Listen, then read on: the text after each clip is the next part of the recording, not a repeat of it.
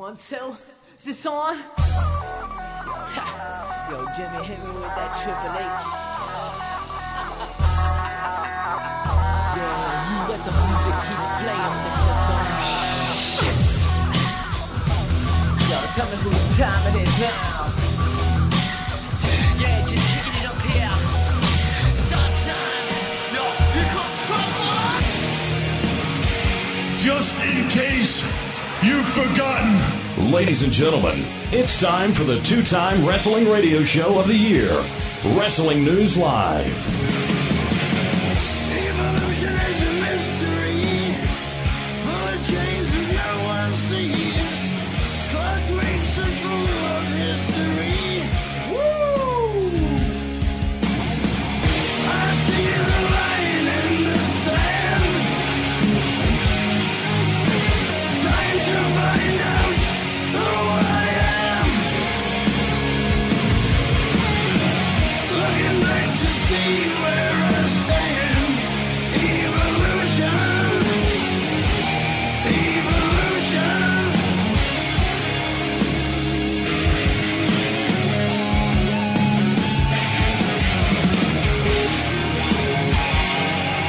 The bad boys of wrestling radio, the Trey Dog, we will never use the words shit, f- God, Jesus, f- or any other racial or sexual slurs. and JJ Sexay. I did not. I repeat, I did not sleep with that young intern. As a matter of fact, I was up all night. Wrestling News Live.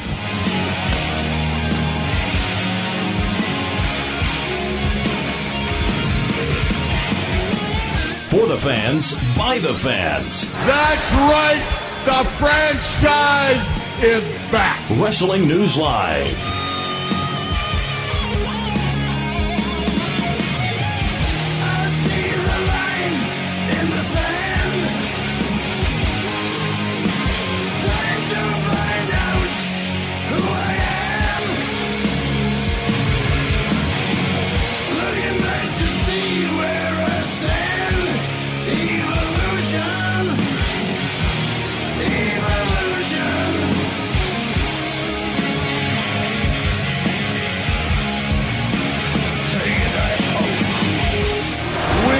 Demanding more respect from you starting now. Here are your hosts, the Trey Dog and JJ Sexay.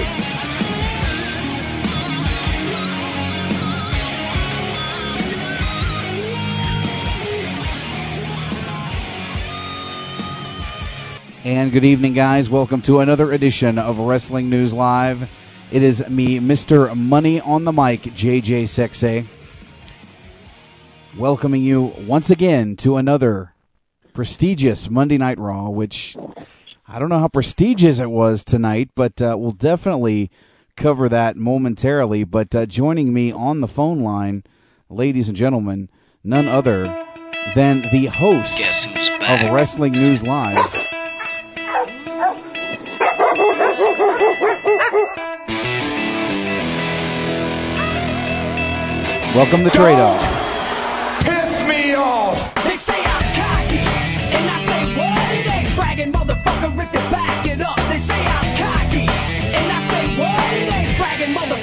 You back it up.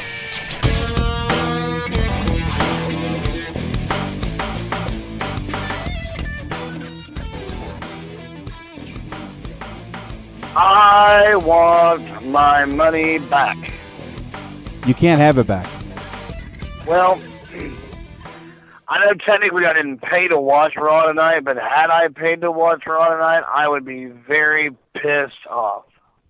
It's a it- it's a no I- money back guarantee, my friend. You cannot have your money back. Who, who's writing this crap? I mean, the Nexus idea is great. Okay, it's great. But after that, it's all bleh. It, I mean, I understand you got money in the bank coming up, got to promote it, got to get people involved, got to get people's money from that. But I mean, to come out and attack Ricky the Dragon Steamboat, and I understand they did a great job of trying to cover their ass by saying if anybody instigates contact, then they're suspended. You know what? I don't care. If I'm John Cena and I'm backstage, I've already got more money in my bank account than my grandchildren will spend. Suspend me. I could give a fuck less. Suspend me. But you're not going to beat up on a bunch of legends in the middle of the ring on my watch. I'm going to come down to the ring and get involved. You can suspend me later if you want to. I got enough money. I'm not to go anywhere for a while. I'm not to, you know, I'm not to be eating ramen noodles for quite some time. I'll be all right. You know, but don't insult my intelligence. Come on, guys. I mean, somebody back there had to be watching that and going, I don't give a fuck if I'm suspended or not. You know, if they'd have thrown somebody out there that said, you know, screw the general manager, suspend me, I don't care, it would have made what the the Nexus guys did a lot more believable. But Well- to just sit back and expect everybody backstage to worry more about, you know, their next paycheck than, you know, watching all these legends get beat up. That was a little too much for me to stomach. A little too hard to believe. You know, just shit or get off the pot, please. And you know what made it worse is that we, we saw this coming from a mile away. As soon as they made the announcement that, in fact, they weren't allowed to touch WWE superstars or they'd be fired, and the WWE superstars weren't allowed to touch them or they'd be suspended. As soon as they brought Ricky the Dragon Steamboat out there, who didn't know the Nexus was going to come out there and beat the crap out of the old contingent? I, I mean, who didn't see that coming from a mile away? I, I, you know what? I'm trying to be supportive of the product, and I like the Nexus angle, but we're seeing the same thing over and over and over again each and every week. And some of the reasons they have for doing the things that they do, and the reasons that the WWE brass, the anonymous general manager, the MacBook, if you will, I just don't get it. Uh, but with that said, I want to bring to the program uh, the official Raw recap right here on WNL. Uh, Josh Pedra is in the house. Josh, are you there? Yes, I am. How you guys doing tonight? Well, I was doing just fine till I saw this shitty episode of Raw tonight. I concur. Um, I think Trey summed it up perfectly at the top of the show here. Uh, just who the hell is writing this crap? This was, I don't know if it's the worst Raw of the year, but it's in the top five. yeah, definitely something that, you know, I sat through going, okay, it's going to pick up. It's going to pick up. You know, I thought for a second maybe they were setting it up for maybe a Triple H return after name dropping him earlier in the show. You know, I, I thought maybe that might happen. Um, you know, I, I thoroughly, to be honest with you, I thoroughly expected to see Vincent McMahon start the show off. You know, as soon as Raw came on the air, I expected to hear no chance and see him strut down to the ring. Now he could have done it beat up. He could have had a cast on his arm and a cast on his leg and walked down in crutches. McMahon's been beaten down worse before. You know, and have him come out and, and, and cut a promo on these Nexus guys. That makes it a little more believable than Michael Cole telling the story. I think the writers no no don't get me wrong, everybody's an armchair quarterback. Every wrestling radio show you listen to, dogs on creative, oh how they can do it better. I'm not saying I can. I'm not saying that anybody on this show can. I'm just saying I understand they've got a lot on their plate, but I just felt like tonight they went, eh, who gives a shit? Let's just put something out there and get on with it. Well, it's interesting we see it this way because there was a news story um, that broke a couple days ago that the Raw creative team has been doing a lot of booking on the fly, typically right when the show goes on the air. So, if there was any evidence as Raw being booked on the fly, it was definitely tonight. Well, yeah, I mean that, that same report said there's a lot of second guessing in the booking uh, department, and so they've been going back and forth on what they've wanted to do. And I mean, traditionally for this company, that's not been the way. I mean, this company is a company that's been based for a long time about having storylines set in stone for a good period of time, you know, at least weeks or months ahead of schedule. So they kind of knew where they were going. But here lately, it, it's fly by the seat of your uh, of your pants booking. Uh, it's like they took a page out of the old WCW booking committee back in the, the, the late '90s. Yeah, it certainly seems that way. And we even had some people from the late 90s in WCW on the program tonight. So um, there's even further evidence. But let's say we get the show on the road and let's start the uh, official Monday Night Raw recap so we can uh, get this over with as quickly as possible since Raw was painful enough to, raw, to watch. So I'm sure you guys don't want to get pained by it anymore by hearing about it. But uh, Sheamus starts off the show with a segment um, as with any Monday Night Raw. He feigns being disgusted about the Nexus's actions. This brings out John Cena, who wants to join Sheamus in beating down the Nexus. However, the MacBook speaks, and instead we get Sheamus versus Mark Henry for whatever God known reason tonight. And instead, we also get Sheamus and Cena in a cage match at Money in the Bank. So that is going to be one of your main events for the pay per view, which they set up and didn't really follow up on uh, as the night went on. But even still, that's your main event for Money in the Bank: Sheamus and Cena, WWE title on the line in a cage match. And of course, we got the stipulations out on the MacBook here too about, um, as Trey mentioned earlier, if uh, the Nexus touches any WWE superstar, they will get fired for doing so. And likewise, if any WWE superstar touches any member of the Nexus, they will get suspended uh, for their actions. So that sets up um, something a little bit later tonight, which you guys touched on with the Ricky Steamboat situation. But up first, we have a six person tag, which never really got off the ground. It was the Hart Dynasty against the Uso brothers and Tamina. Of course, the Uso brothers decided to form their own little Nexus style attack and attack the uh, the Hart Dynasty from behind. This left the match uh, as a no contest. Didn't even really get started. No opening bell or anything. So that continues the feud, I guess. I mean, it did its job, but nothing really entertaining to get me interested in this feud. Um, which brings us to the next match, which was a little interesting, but again, not really. Uh, the stipulation for this was if Santino wins um, against Vladimir Kozlov, they become a tag team. Of course, Kozlov wins the match, so we don't get to see the tag team formed. And post match, William Regal attacks Santino, and Kozlov makes the save and gets a big pop for doing so, setting up possibly a Regal and uh, Kozlov feud, which will probably culminate on an episode of Superstars with the popularity of these two guys. Now, And now, okay, brings now hold on a second. Where is all of this going? Do I really care if Santino and Kozlov are tag teaming together? The fact that these two come out each and every week, and there's always something it's like, oh, I want you to be my tag team partner.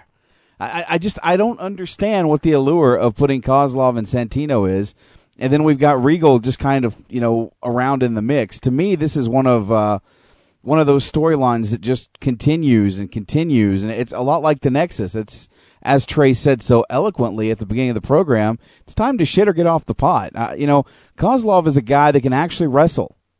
You know, we've seen him do stuff against Triple H. We, we've seen him have great wrestling matches with guys like Triple H, to which the audience thought, well, hey, they're they're out there wrestling, so it must be boring. Uh, I, I just I don't understand the need to make Kozlov a very comedic type character when he should quite frankly be on the SmackDown brand as one of the big dogs in the yard. I agree. Um, I think this all started back, uh, what was it, with Flavor Flav, or maybe even it was earlier when William Regal did that comedy segment. I think uh, since then, Kozlov uh, found a little niche in comedy wrestling. And of course, you know, the WWE, if they see something like that, they're going to push it to the moon, regardless of what we have an opinion on. Uh, we know Kozlov is a great wrestler, but WWE is an entertainment company, and as soon as you do something entertaining that catches Vince's eye, he's going to run with it. And that's what Kozlov is uh, doing right now. And I agree with you, though. I would rather see Kozlov on the SmackDown brand kicking ass and taking names, but instead he's on Monday Night Raw and he's taking it up the ass and not really taking any names. Okay, Pedro, don't just stand there. Bust a move. Well, I like to bust the moves, but you see, I got to continue with the uh, Raw recap because you know it's very important that we talk about Rob Zombies going around eating brains and talking about the Money in the Bank ladder match. Okay, that's enough of that. but uh, yeah, next segment, Rob Zombie came out, um, talked about the Money in the Bank ladder match, the eight participants, basically him standing in a ring reading off of the Titantron.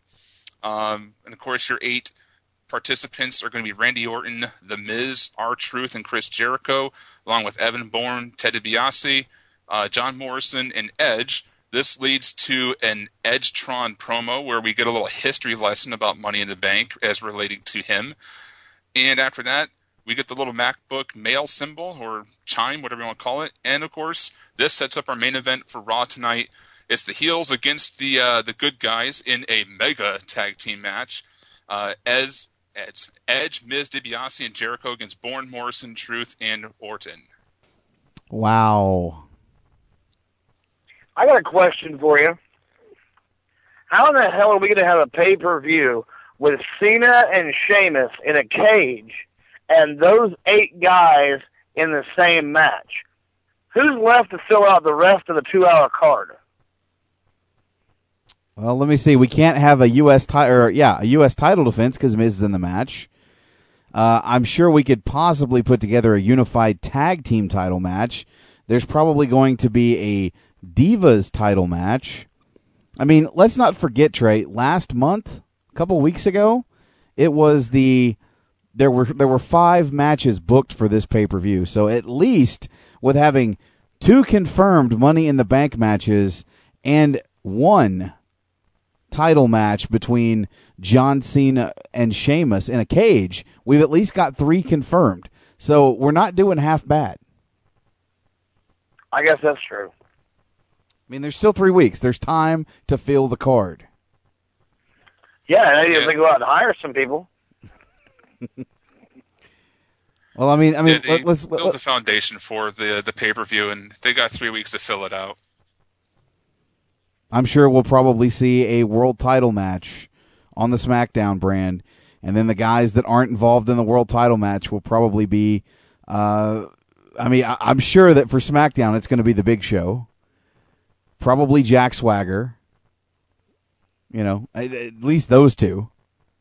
Probably Drew McIntyre. I mean, you never know. I, I, I just what I'm not really sold on is that they changed the name of this pay per view and made it into a money in the bank concept with not one, ladies and gentlemen, but two, two money in the bank ladder matches. Well, actually, hold on there one second. Uh, you're forgetting we have Wade Barrett running around with a guaranteed title match on pay per view. So after this pay per view, we're going to have three technical Money in the Bank winners running around. Fantastic. I can't wait. Uh, anything can and will happen in the WWE, even if we don't want it to. And, and and can I say this now? I was so okay with the whole anonymous general manager last week when Michael Cole had the the MacBook at the fucking ringside on the announce table with him and the king. I am not okay with a fucking podium that's about five feet away from the announce table that Michael Cole has to take time out of the fucking broadcast and walk his happy ass over to the podium, put his big boy pants on, and talk like he's somebody important. That is failing, ladies and gentlemen. It was fine the way you had it last week. Now, WWE, it's going downhill, and it's going downhill really fucking quick. Yeah, the WWE is all about its uh, peaks and valleys, and this is definitely one of those valleys. And to segue into uh, the next match, speaking of valleys, this was uh, Sheamus versus Mark Henry non-title match, and um, kind of odd here to see Sheamus get the jobber intro. But even still, despite that, he won the match against Mark Henry with a vicious boot to the head and concluded probably one of the most pointless matches booked on WWE Raw in quite some time. Oh, and I'm getting confirmation in the chat room. I stand corrected. Apparently, uh, Rey and Swagger has been booked for the pay per view. So there you go. There's another match booked for the pay per view. So Swagger won't be in the Money in the Bank. He will get his title shot against uh, the world champion because he's not the world heavyweight champion, but he is in fact the world champion, Rey Mysterio Jr. I like to call him the uh, the world semi-weight champion, to be honest. Nice. And up next, we have um, the segment you all were talking about, the top of the show, with uh, King in the Ring, basically talking about the Ricky Steamboat DVD. This brings out Ricky Steamboat, and of course, the King says that he has some people in the back who want to, I guess, honor Ricky Steamboat for his career. So that brings out Arn Anderson, Dean Malenko, Mike Rotundo, and Michael P.S. Hayes. And of course, we all saw what was coming with uh, the Nexus coming out a little bit later and issuing a beatdown on all the legends. And of course, this is where the stipulation comes in. Uh, because if he were to, or they were to lay their hands on a WWE superstar, they'd be fired.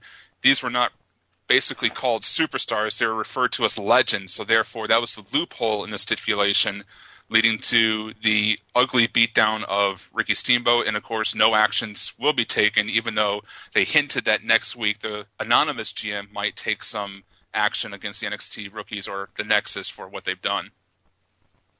Well, in, in some way, shape, or form, this gen, this uh, this anonymous GM has got to be in league with the Nexus to make this work. If he's not, then this whole thing is for naught. I mean, I I just don't see any way you can make this work unless the GM, who did give them jobs after the beatdown that they have, you know, given several superstars on this brand, it just makes all the sense in the world to see that, in fact, whoever this GM is going to be is in league with these guys, and that there's not really going to be any punishment levied on the Nexus. Yeah, and they speculated last week with uh, Vince McMahon being quote unquote fifty percent of uh, behind the NXT or Nexus attacks. That whoever this anonymous GM is is obviously the other fifty percent. It's just a matter of them finding someone to write into that storyline in that position before they announce who it's going to be. So who knows? I'm telling you, if they want this anonymous GM thing to work, they've got to have a Stephen Hawking type voice coming out of the computer and have his own microphone, and that's your anonymous GM. I don't want Michael Cole reading this stuff. I'm sorry, it's not working. It's not a good decision. I'm okay with an anonymous GM because it leads to speculation of, well, who is it? Could be this guy, could be this guy, could be this guy. And people want to know. And so that's fine. But to have Michael Cole get up out of his seat every five seconds to go up there and read this and that. And, and the worst part is, too, it's not even the Michael Cole thing. It's the fact that while the storylines are going down in the ring between the promo Cena and Sheamus tonight, I mean, obviously the general manager must be typing like the fucking wind. Like this guy has, you know, hands of steel. I, I don't, I don't know how he's able. It's like the Flash is typing these emails in. Because I mean, they're just like a flash. They're coming right in. They're coming in. They're coming in. They're coming Got to coming be in. somebody that's got a pretty good sized blog to write every week and types pretty fast. Well, and and again, uh, that just kind of shows you that this whole thing is kind of passe. There's got to be a little bit of time between you know something happening and then getting an email. I mean, to me, that's that's really really you're really blowing the spot here. And if they're trying to be more realistic, you're kind of insulting the intelligence of everybody by not letting it take time. Nobody sends emails that quick. I'm sorry, it doesn't happen. Right. Yeah, it's it's very hard to swallow, but um, it's I guess it's the best they can come up with on the fly, which seems to be the the trend. But speaking of hard pills to swallow, um, we still have more of Raw, and we have a, uh Divas tag team match against uh, Gail, Gail Kim and Eve Torres against Maryse and Alicia Fox. Um, Maryse and Alicia Fox end up winning, and the Talking Heads basically tease the fact that Maryse is on the same team as the Divas champion, and there might be a future title match or a future feud, whatever. Don't really care. That brings us to our mega match, our eight man tag team match. And I don't know about you guys, but this was a very lackluster main event. For an eight man tag, there was not a lot of action. It was a lot of stalling on the face guys to make those hot tags. And then once the hot tag was made, they'd stall some more, make another hot tag. And then Randy Orton gets the final tag, hits an RKO out of nowhere, and ends the match. So it was very anticlimactic. It didn't really do much in a way of drawing a lot of excitement. Um, I don't know what they were trying to accomplish. And correct me if I'm wrong, but didn't R Truth not even get into this match at all? Not really. And I, I think the reason for that, I believe he uh, at a house show. There was a report that came out this week that he had actually tweaked his knee at a house show. So I think he was doing very limited amount of ring work uh, to kind of compensate for that. Yeah, that, that could be. There were a lot of injuries this past uh, week and weekend involving a lot of WWE superstars at house shows. So, so a lot of people might be taking it easy on the live program, so they can save them for pay per view in three weeks. That would make a lot of more sense. Well, and actually, I, I think, and they're correcting me in the chat room. I believe it was his groin that got pulled. I thought I heard something about a knee injury too, but apparently he pulled his groin as well. So, ouch. I don't know if you've ever Anywho. done that before, but it, it's hard to have a wrestling match with a with a with a torn groin. It is. Yeah, I can imagine. It's hard to move. Let's put it that way. So wrestling is just you know out the fucking window at that point. So letter grades tonight, gentlemen. I'm going to give. Well, hold on, Raw hold on before we get to letter grades. There's one aspect of tonight that you have totally forgotten, and the chat is not happy. We Uh-oh. saw an interesting little turn of events tonight with the whole Great Khali Ranjin Singh relationship. Oh, I think yeah. you called him a pussy. yeah, I think he did call him a pussy. He basically said that, you know, if if the Nexus uh, something about you know he's tired of being a stupid giant, and if the Nexus guys came after him, he'd run like a little bis- uh, a little pussy or something, something to that effect. That is kind of what I got. And then he walked away from Khali, so there's obviously some friction. And whatever he said, whatever the word for pussy is in their language, when he said it, Khali repeated it like, I didn't say that. What the hell? Something like pussy. It was Keyser Soze. Yeah, I did completely forget about that. My apologies. Um, It's okay. It was forgettable. I sat here. It was forgettable.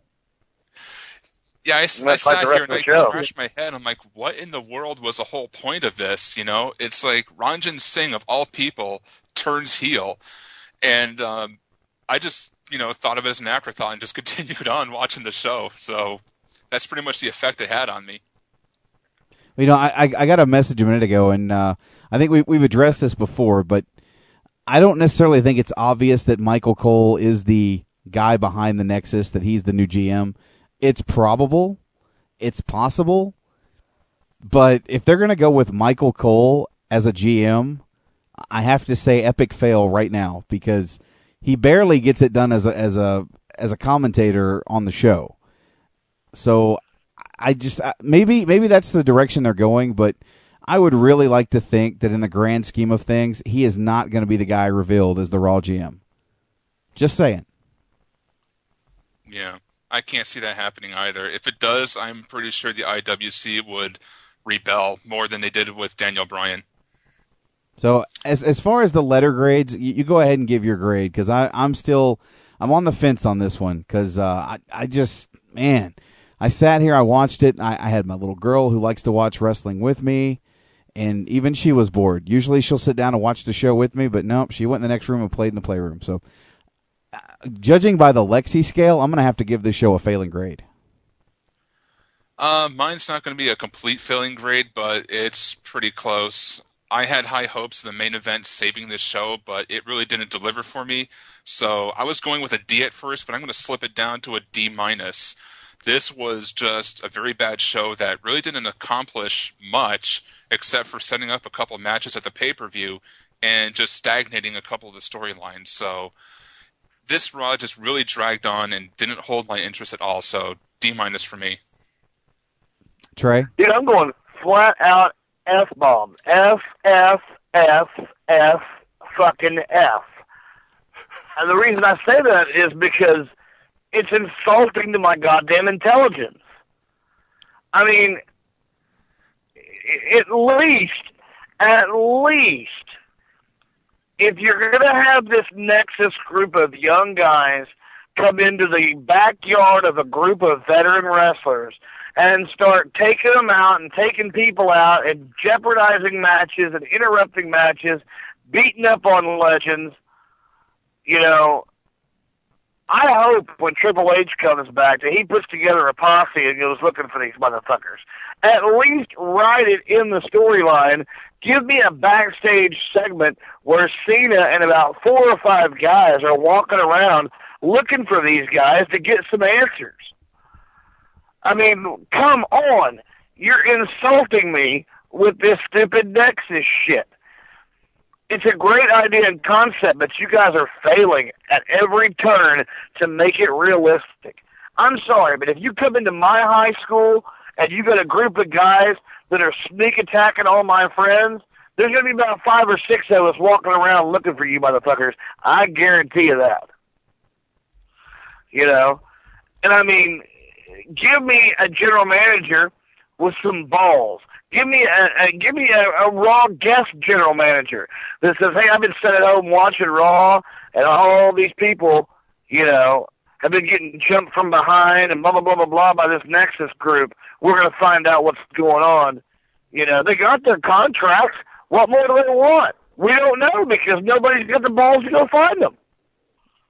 I I have to agree with that point. I mean, you know, it's kind of getting ridiculous. Uh, The, the killer thing to me is that you've got all these rookies, these guys that haven't paid their dues in the business, that have only been around for the last, you know, what six, seven, eight, nine months. You know, don't really have a long term future vested in professional wrestling.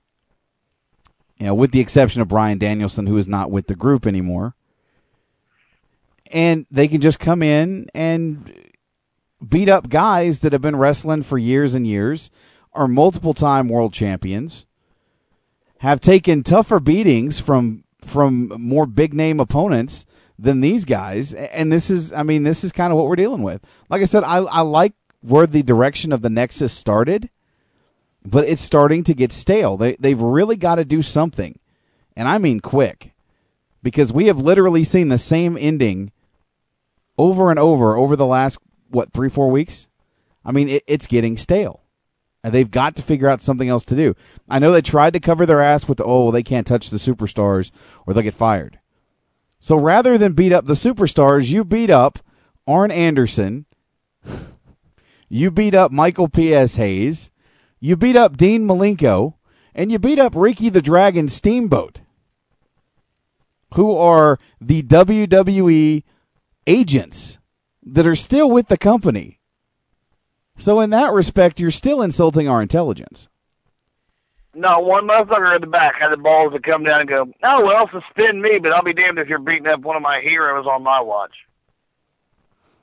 I don't know. This is uh, we we just have to see where this is going to go. I mean, I just, it's not real positive with uh, until they really have some definitive type answer. You know, the fact Barrett wasn't there kind of hindered this a little bit tonight. I mean, those guys just don't look cohesive unless Barrett is there to kind of direct traffic. True, true. But I mean, this shit should write itself, boys. They've been doing this for so long. It's like scary movies. Everybody has there, you know, there has to be a scene where some hot chick runs upstairs. You know that somebody's gonna get killed if they're having sex. It's just fucking movie making 101. If you got a group of guys going around kicking everybody's ass, why don't we have any backstage segments of people looking for them, trying to find out what the fuck they want? No, that's that's a good point. And uh, as far as my letter grade would go, I, I'm with Trey. I would have to give it an F, or maybe I would give it a W for what the fuck. Because you know, I I really this has been a really bad Raw tonight, like one of the worst ones I've seen in a long time. I mean, uh, just It's one of the worst ones that I've ever seen. well, yeah, exactly. You know, and and the worst part to me too was Rob Zombie was the guest host, and he was out there for what a grand total of about a minute, so that he yeah, could. I sat up on my. I was sitting on my bed watching. And I sat up. I was like, "All right, Dead Man, come on. Let's, what you got?" You know, some. And then all he did was walk out there and go, "Your eight contenders, blah blah blah, are." And then he read the list, made a joke on Edge, you know, made a crack on Edge that really made sense to nobody in the crowd. Half the people don't even remember him coming out to a Rob Zombie song, and then they fucking bailed with the fucking footage. Which is funny because Song of the Night tonight is going to be Edge's former Rob Zombie theme. So there you go. Damn it, God, stop. But here's the thing, right? Like, you know, he comes out and he says, Oh, yeah, last time I saw you, Rob, was uh, when I called you and told you that I was taking, or I didn't want your song anymore as my entrance theme. You know, and then of course Rob Zombie's oh, you know, he's got to save his face. and be like, uh, you, uh, you didn't fire me. I fired you.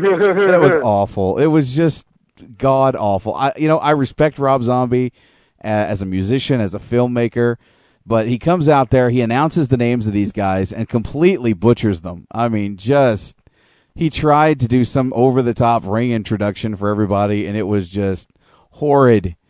And you know, him and Edge having this little altercation, and then he runs off like a little bitch, didn't help anything. I, I ah, you know, it's been a year. Tonight was the one year anniversary, basically, of the guest host. And I, I gotta say, it, it's time, ladies and gentlemen. WWE, I know you're listening. It's time to let it go. It's run its course. It's done. Yeah, that segment sounded like a cheap argument with your boss. It's like, well, you can't fire me. I quit. That's exactly what it sounded like. It all happened what three years ago. Oh, let's see. When did that happen? I believe, if I'm not mistaken, Edge had that theme music in 2002 or 2003. And then he got it was it was 2002. And then he had it. He had the neck injury and was out a year. He came back and had the uh, Alter Bridge theme. which is still one of the best themes in wrestling Yeah. ever. So I mean, that's that's you know that's it in a nutshell, basically. Yeah, so we're talking about if it was 2003, then that's seven years since he had that theme. You know, and, and there's there's a lot of new people watching the show that have absolutely no idea of the interaction that went on between you know Edge and Rob Zombie. From the fact that Rob Zombie is a longtime wrestling fan, to when that theme first came out and they gave it to Edge, he would actually go on the road and to certain concerts with Rob Zombie, and when he did the song, would come out and do things with him. So I mean, that was the extent that they had to kind of co-promote things. But any new WWE fan that hasn't watched the product wouldn't know that. Yeah, if you're 10 years old and sitting in the audience, you're not going to ask yourself, wow, I remember that. You're going to ask, when's mom going to go to the concession stand and buy me a soda? So I, I don't know. I just, to me, like I said, an F. And if Lexi were here, she'd probably tell you that she didn't care. I mean, literally, my my kid is so diehard into watching wrestling because she loves John Cena, she likes R Truth, and those were the only things that piqued her interest tonight. As soon as she heard Cena's entrance music, she's sitting there throwing up the "You Can't See Me." She's dancing around to the theme music. R Truth comes out. It's "What's Up, What's Up," and she's dancing around. And that was that was her attention span for tonight.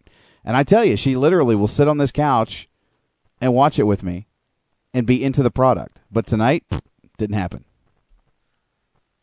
I wouldn't ha- I wouldn't blame her at all. But um, one thing of interest, though, and I'll break into a little small segment I call the Inanimate Object Scorecard, powered by social engineering because there is no patch for human stupidity. We actually had our new job uh, tonight. We had the King trying to uh, show the eight man tag team match, and there was a little bit of dead air, and King actually forgot he was still on the air and had to cover. So, King job to live on air coverage. That actually pushes us over the limit, and June is the new champion for jobbing to inanimate objects. It beat the month of April. So whether that's you know interesting to you or not, I don't know. But there's a little fun fact. I got a fun fact of my own. Did you know that that uh, Sheamus is the official 100th WWE champion? Yes, I actually read about that. That's pretty impressive. So we can always associate the number 100 in the WWE Championship with a walking jar of mayonnaise and ketchup for hair. There you go. Making records, ladies and gentlemen. Just a little fun fact for you. If Raw can if Raw can put that up on their uh, on their TV show every week, did you know? Then I guess maybe we should start doing a did you know fact. It's awesome. That's not a bad idea. It's just not a good Like- one either. Like, uh, did you know that the official Raw recap is sponsored by the Wrestling Den, a great column on from headlockstoheadlines.com, the Headlines.com, the official news source of the Sunday Night Showdown radio network? I didn't think you knew that, but I guess you do now. Very nice segue there, Josh Pedra. As you're plugging yourself before we take this uh, first commercial break of the evening, come back and discuss more in professional wrestling. Looking forward to two pay per views coming up, ladies and gentlemen, that I just don't even know about right now. I mean, we've got Money in the Bank, we've got TNA coming up as well. I don't know, man. The future does not look bright, ladies and gentlemen. It really doesn't. Trey, you got anything before we uh, we hit this first break? Josh, are you there?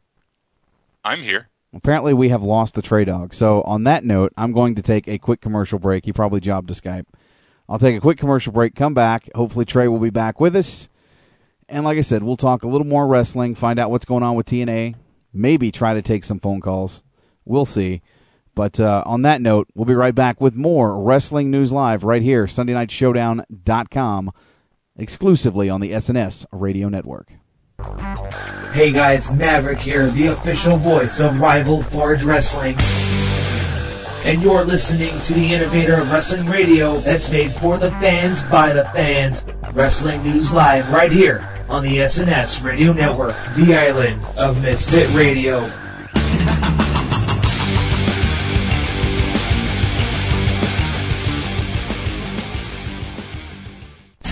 Not getting enough TNA wrestling?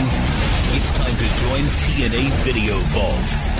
TNA Video Vault gives you access to over 300 hours of TNA programming, including every pay-per-view and DVD ever released, as well as other exclusive TNA programs. Get unlimited viewing access for as little as $4.17 per month. Go to TNAVideoVault.com to get started today. I hear voices in my head, they counsel me, they understand, they talk to me. Since 1996, Audio Wrestling has been getting in the ring as your definitive source for all your wrestling desires. Interviews with some of pro wrestling's biggest stars. Providing you with a wide selection of award winning wrestling shows from past and present, such as Ministry of Slam, Monday Night Mayhem, In Your Head, WrestleCast, Sunday Night Showdown, Wrestling News Live, Between the Ropes, RVD Radio, WrestleCast, and Wrestle Talk Radio. and many others. If you can't get enough Mad Mania, climb into the ring with Audio Wrestling. www.audiowrestling.com. And check out all the real voices of wrestling radio. Audio Wrestling Keeping you tuned in. since 1996.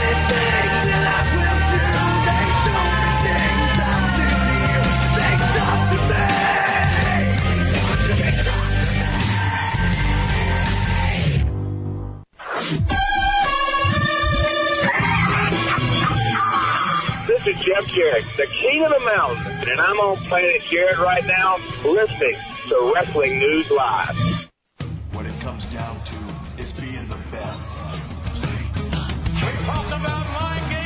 Games, you talked about physicality. The game! Match, set, game over! Look for the authentic wear label on the shirt. Sold only at WWEshop.com and at all WWE live events.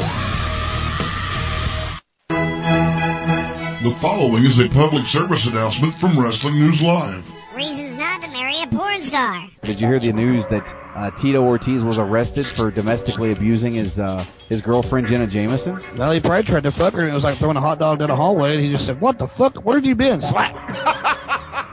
that reminds me of the quote from Triple H a couple years back when he said, "You know, even a 747 looks uh, small flying in the Grand Canyon." I mean, how could you, in all honesty, be a person not in the porn industry, married to a porn star, and be okay with it? You know what? I'd have a serious problem with that. I mean, let's say she's got an early shoot. She gets up, she washes her pussy, and goes to work. then you wake up, and while you're eating pancakes, she's fucking somebody else. While you walk to the mailbox to get the mail, she's fucking somebody else. When you come inside and turn on the TV and have a cup of tea, she's fucking somebody else. Then she's having lunch while you're taking a nap in your lazy boy. She comes back from lunch and punches in and starts fucking somebody else. then she comes home. You tell the bitch that you want dinner. She makes you something in the microwave and goes to bed. And you're jacking off because she spent all day fucking somebody else. You're having tea, she's getting tea bagged. Oh, I love this show. This has been a public service announcement brought to you by the good folks at Wrestling News Live. Is this on? Yo, Jimmy, hit me with that Triple H. Girl, you let the music keep playing, Mr. Burns.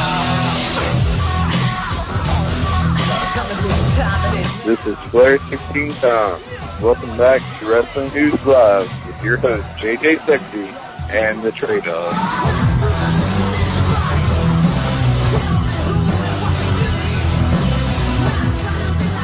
All right, guys, we're back right here, Wrestling News Live. Mr. Money on the mic, JJ Sexay, and of course, uh, the man with the plan, the one, the only, the Trey Dog on the line. What's going on, buddy? I gotta ask you. I had to. I just. I have to know this, and it, and it stems from the times that I've jobbed the Skype, and I've been, you know, not on the. I'm not on the computer watching the chat room at the same time, so I have no idea what's going on. So, and being, you know, the reason I ask is because I've I've been at the controls and and ran for the show many many times. My question to you is, what do you see when I'm calling in over and over and over and over to get back in after I've jobbed the Skype? Do you not see that I'm calling? It wasn't even showing up on my thing that there was anything coming through. As soon as I went to say, "Hey Trey, you're there," and I noticed you weren't, I noticed you called four times after the fact. So Yeah, uh, I'm, I'm just sitting there calling and calling, and it's ringing and ringing until it goes to that that evil bitch at the end of the line, and I'm like, he's something has to pop up on his Skype that says somebody's calling in. Is he just not watching the computer? I mean, does he not even know I'm gone? I was just curious. No, someone had sent me a message earlier and it was still popping up that was just the one thing. So then when I went and clicked over there, I had to mark as unread because if I don't do that, then it just slows the whole thing up for some reason. I don't know what the problem is, but so as soon as I noticed you weren't there, I noticed you called and you called that last time and I got you. So All right, all right, just just curious. Just just you know, one of those things I wonder about when I'm dialing profusely and I hear nothing but your party you're answering. Truth be told, I, I just I uh, didn't fucking care. I was like, fuck it, Trey's calling in. I don't give a fuck. I'll I'll take that answer for now. Why not? Stranger things have happened, right? Right, right. I literally went from excited to having the life sucked out of me by that episode of Raw. I know. It's like I don't even know what to talk about now. I mean, it, it completely drained me. I mean, I'm just like, you know, it made me seriously. It was so bad that it made me sit back and go, why in the hell at 35 years old do I still watch this shit? Seriously. No, I, I believe it, man. It's I'm I'm right there with you. That is bad. I mean, there's a lot of things that I would like to talk about. There's a lot of things that I'm really in the dark about, and it's all on the TNA side. So my suggestion is, as bad as Raw was tonight, as pathetic as it was, and life sucking as it was, we're done talking about it for the rest of the episode of this show. Oh yeah, there, there's there's nothing else on Raw that I even want to discuss. We just we covered the recap. I I can't think of anything else to really talk about for Raw. So I'm switching to my TNA gear, and I read reports that morale in the locker room has been down. People that work for the company, the wrestlers, the people that hang the lights, the people that take the tickets, everybody is just down on TNA right now. Even the janitors, really sad. Even even the janitor, yeah. even the janitors down the dumps, man. It's it's bad. Jan, well, that's Joe Garrett. Um, everybody's just pissed off. Now, it's, you know, sad because I see potential in what TNA is doing right now. This, you know, deal with Abyss has potential to be something. I, the reason that the companies are all in an uproar is that Dixie Carter makes this announcement that she's got a, you know, TNA changing an outfit that will change the face of the entire company. and it doesn't deliver the message, doesn't deliver what it is. So people in the company still don't know. You know, I mean, how would you like for me to come to where you work and say everything is going to change, everything as you know it will be different after this announcement, and I'll make it in a month. You know, I mean, what kind of leadership is that? Well, Trey, I- I'm completely there with you because when you think about how many times, and I know that you're a TNA homer, you've been there since day one. You've been supporting that product. So you're one of the most qualified people that I could say this to. But here's the deal how many times in the history of this company have they said we have this earth breaking announcement that's going to change the face of TNA forever? How many times in eight years have we heard that? What, once a year at least? Well, I don't know how many times we've heard it in this grand of a a deal, but I can say that the Sting announcement was one for sure. When they had finally signed Sting, Sting was going to change the face of the company forever. And then he came in, he was like, hey, I'm here. I'm the Stinger. I'm going to sting you. I'm here. Great. All right. Nice you, Jeff. Thanks. Bye-bye. That was about it. And everybody got all pissed off and bent out of shape when it was released what they were paying Sting to be there. Um, wrestlers on the roster included. Uh, let's see, what else has been? Oh, the Hulk Hogan, Eric Bischoff regime was going to change the face. Uh, moving to Monday nights was going to change the face. So yeah, but I'll give her credit. She's trying to get her product out there. She's trying to do the right thing. But you don't go to the troops and say, "Hey, I got something to tell you, but I can't tell you." Well, you shouldn't have told me you had something to tell me. You know what I mean? I hate that shit. So we'll just have to wait and see what. I do we have any idea what Dixie's big announcement is going to be? Not really. Uh, I, I'm I'm assuming it has something to do with this uh, quote unquote new ECW esque faction that is trying to make their way into the company. Before we go any further, uh, I've got someone that keeps calling. I'm not taking phone calls right now, so you can just stop dialing. I will say it's time to take phone calls, and then you guys can call in. Until then, don't call. Thank you. I, I really don't know. I think it's this uh, this ECW or this EV2 or whatever the fuck they're going to call this thing. You know, I think they're. It could be big if Heyman is on board, but I don't know that that's going to be the case. Well, I, I well, it has to be. It won't work without him. I mean, how interesting is it to say, "Hey, we signed a bunch of former ECW wrestlers. They already had their own show twice and it failed, but by God, third time's the charm, and we've got them here on TNA, where the old farts go." Well, to take it even a step further, Trey, one of the That should be a things promo. I, I should do a promo for him. You God should- damn, that was good. That was good. You, you should do that. I was going to say too that you know one of the big stories coming out of last week was there is a rumor circulating that they want to do another hour of TV based around this new ECW type group, and uh, to that I have to say. First, put your priorities in, in check and make sure that you get your TNA product under wraps because you're going to debut another hour of television based on a concept that didn't work uh, over the last year or two when WWE was trying to rehash it, and now you're going to come on and, and do your own take on it. I just, I mean, Well, that's kind of, I mean, I hate to cut you off and burst the bubble, but that's kind of good for TNA, and I'll tell you why. Because Spike TV pays out the ass for their programming. So regardless of how good or bad it is, it will generate money that will just go right back into the TNA revenue and will eventually help them get out of the impact zone and help them get more advertising on other networks. I guess, but when you've got one product that's just failing miserably, you're going to put out another wouldn't say it's product. failing miserably. It's failing pretty bad. I would. I, I wouldn't say Impact's failing badly. I, I, I, I don't know what you motherfuckers want. I mean, I've been thoroughly entertained with with with Impact for the last two or three weeks. I, I, I don't know what else they can do. I don't know what. I, that's that's my thing about wrestling in general right now. What else can they do that we haven't already seen? I don't really know. I I'm not, and everybody just comes on dogging TNA. I don't understand. I mean, yeah, there's a, there's things I would do differently, but I mean, overall, they've got a great pay per view coming up.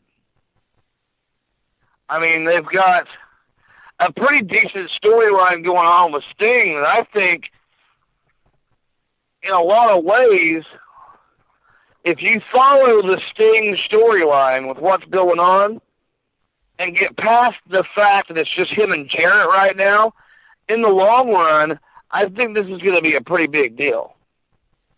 now Because I think what TNA, I think what TNA is doing storyline wise is giving themselves a backup failure plan. So if Hogan and Bischoff fail and this whole thing goes south and they still want to continue and save face, then they've got the Sting storyline to help take them out of the picture. Now, there was a report that I actually read, but before I go into that, I do want to clarify that I don't always dog the product. I try to be as supportive as I can with TNA. You know, if I see something I don't like, I'm pretty sure that I'm going to mention it. If I see something that I do like, I put them over and I say good things about them. But I just feel like when Hogan and Bischoff first came in, there was a little bit of promise there. You know, a mm-hmm. lot a lot of people are upset about the, you know, there are people out there that are upset that the six-sided ring is gone. I was okay with that change. I thought that going into the first of the year, the first couple of pay-per-views TNA put out, they had some momentum, they were doing better, things were getting better, and now they've kind of slumped again. I'm glad to see that Abyss is not Hogan's lackey anymore. But it looks to me like what they're going to do with Abyss is branch him in with this ECW crowd, which is fine because that's that's how he likes to work. I mean, he's always been a hardcore guy from day one. That's what the Abyss character's always been about. So that's fine. I just think they're putting too much emphasis on the fact, and you know, Dixie Carter, love her or hate her, but she has got to stop making these dramatic announcements on Twitter and everything else that, oh, I've got an announcement that's going to change the face of the earth. You know, because to me, I mean that that's almost as bad as Tony Schiavone every Monday night on Nitro saying that this is the biggest night in sports entertainment. You know, but Dixie goes a little bit further with that, and every time something comes in that might not be a big deal to anybody else, it's a big deal to her, and she thinks that it's going to change the face of professional wrestling as we know it. And when she does that shit, she makes TNA look really bad. And the guys in the back have low morale because they've been put in this place many times before. And that's that's my argument with TNA. She's not a great wrestling mind. She's not even that great a businesswoman when you come out and do shit like that. That would be like if you and I came out every week and said we're going to change the face of wrestling radio. And then we don't deliver every week. And that's my argument with TNA. Well, I understand. I mean, I, I, I like Arby's, but I can sit here and find two or three things that I don't like. I mean, I'm, you know, I can find two or three things I don't like about everything I actually like. You know, but that doesn't mean as a whole I think it sucks and shouldn't be watched or consumed or whatever. You see what I'm saying? No, I do. And TNA has good talent. They really do. There's a lot of guys and gals in that locker room that can go out there and put on a decent wrestling match. Most of them know how to work a match. And it doesn't have to be all about entertainment. They can actually go out there and wrestle. You know, and I like that about I the think company. what TNA, I think what TNA could use really is just a good old fashioned storyline facelift. And you know, I hate to keep harping on it, but you bring in a guy like Paul Heyman, you know, he comes in storyline wise, he tells everybody that, you know, there's Dixie Carter's big announcement this week, you know, and she tells everybody under the TNA umbrella that they've got to be at the show and in the ring as the show goes on the air. And then she introduces him, and he comes out and says, All right, next week on TNA Impact, we're having a brand new roster. You know, we're going to have a brand new crew. You know, and Heyman comes in, and it's basically like a draft. If you don't get drafted, you're unemployed. You know what I mean? Yeah. And just have it done all over again. Re, you know, get rid of some people. You know, I don't know. I, I just I think for too long TNA has been about being a company that is very eager to pick up the guys that or the gals that WWE likes to uh, get rid of. I mean, they they're famous for picking up the rejects. You know, and granted, a lot of them are good talent and deserve to be picked up. But every time there's a release, it's like, well, how long before they go to TNA? And a lot of times that that holds true. And you know, this company was about establishing itself and building their own stars. And you look at the main event scene right now, who's there? well, TNA's got its problems, but I mean, in the grand scheme of things, right now, at least I can watch two hours of their product and not think, "Oh my God, I want to quit watching wrestling altogether." No, I, I agree with you there. But when you look at the guys that are there that are making for compelling TV, I like Rob Van Dam. You know, seeing him as the TNA champion is kind of cool. But I mean, let's let's face it. Mr. Anderson is one of the reasons I like to watch TNA because I like the gimmick. Yep. Whether he's face or heel right now, I'm liking where they're going because he is the perfect guy for that company because he's got a little bit of sizzle, he's got a little bit of steak, and hey, he ain't injured because Right. he's not working 300 days a year. I'm not a big fan of RVD as the champion, but if that's where they want to go, it's their company. Well- um, I've just never been a big RVD fan. I never have been. Um, I'm not a fan of the Pope either. I think your champion and the face to your company should be uh, Kurt Angle or Mr. Anderson or uh, AJ Styles. One of the three right now. Ooh, I, I just got some breaking news, Trey. What's that? Well, I have to credit, uh, you know, Chris Kelly of from Headlocks to Headlines, the official news source of uh, the SNS Radio Network. Uh, it appears that uh, Drew McIntyre and Wade Barrett have both been pulled, and this is this is according to PW Insider. They're reporting that Drew McIntyre and Barrett have been pulled from WWE television as their visas have uh, have expired, basically. So Barrett is in Britain while he awaits a new visa, and McIntyre is still believed to be in the United States. But that's why. So that that's interesting that, that Barrett has had his visa pulled, and McIntyre.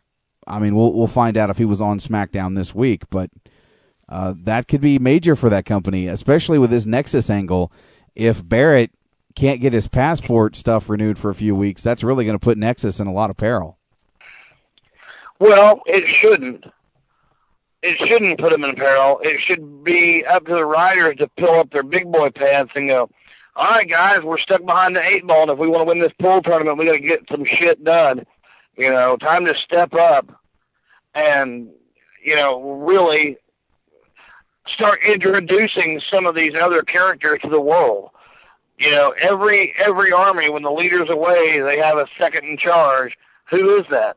Who's the, who's the who's the next guy in command of the Nexus when Wade Barrett's not there? Well, if it were up to somebody. me, if it were up to me, and I had to choose a guy from that group to kind of take over, I would have to say, hands down, David Otunga would be the guy to take Barrett's place as the head of that group because he's the only other guy. as Otunga, not so much that it's you know have Otunga as the secondary guy, but as a guy always trying to take over the lead. You know, like in Transformers, how Starscream was always trying to take over Megatron's position until Megatron was around and he was his butt buddy. I was thinking You the know. same fucking thing. Right as you, right before you said that, I was actually going to bring that reference up. So that's cool that we're on the same wavelength. And I guess my excuse is I've spent most of the day playing Transformers War for Cybertron, which which is pretty cool because you get a lot of the back and forth. It's supposed to be a prequel uh, to the old to the old Transformers cartoon series from from Generation One from the '80s.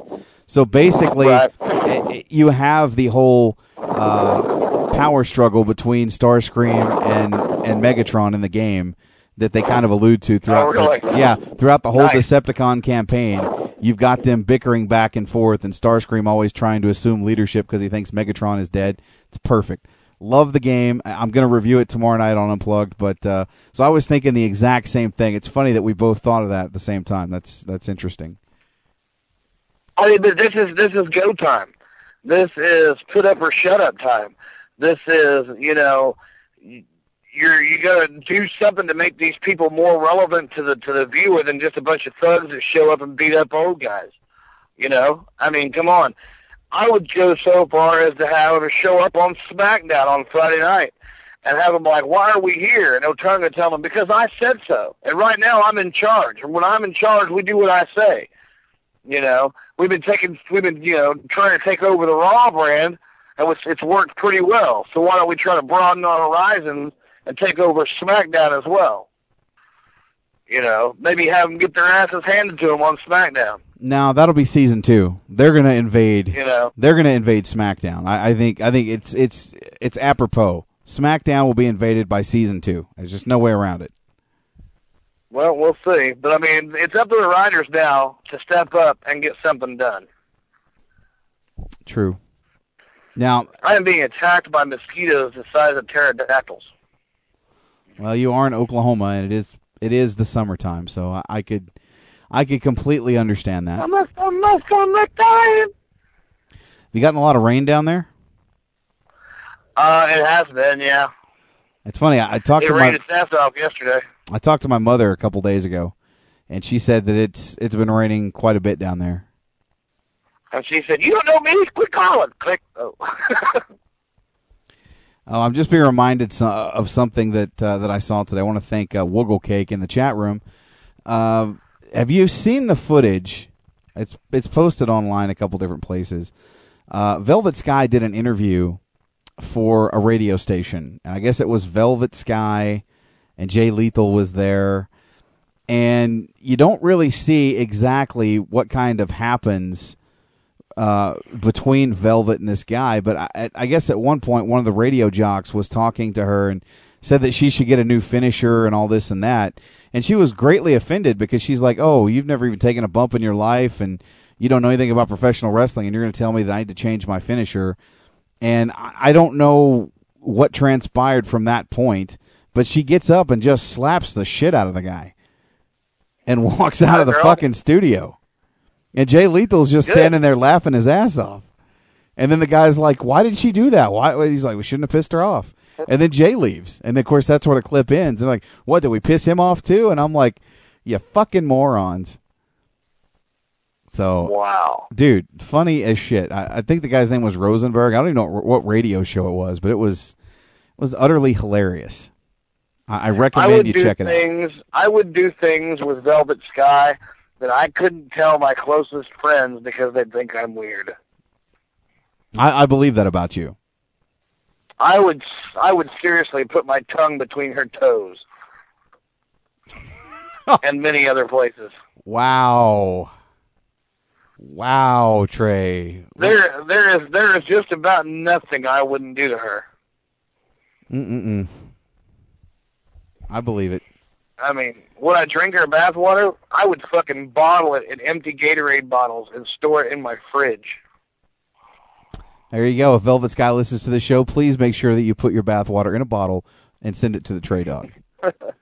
Just give me a bottle of your bathwater, sweetheart. I, that could be your Christmas gift this year from Velvet Sky. oh, yeah. Yeah. Velvet, please. Wow, man. So I think I guess you guys, I guess I missed out on a woman conversation in the chat room on Thursday or something. Maryse or Velvet? Oh, Velvet all the way. Oh yeah, me and me and Half Mates I mean- had an interesting conversation on uh, on a special Thursday edition of Unplugged last week. It was uh, Well, don't get me epic. wrong. I mean, I think Maurice is really, really hot, and you know, she'd have to do some vile and disgusting shit to to make me not want to fuck her. But Velvet Sky, dude, she is just the total fucking package. I mean, is it wrong that I was extremely turned on by watching her tits move up and down as she lay on her back and breathing hard after she got beat by Velvet or beat by Angelina Love on Thursday?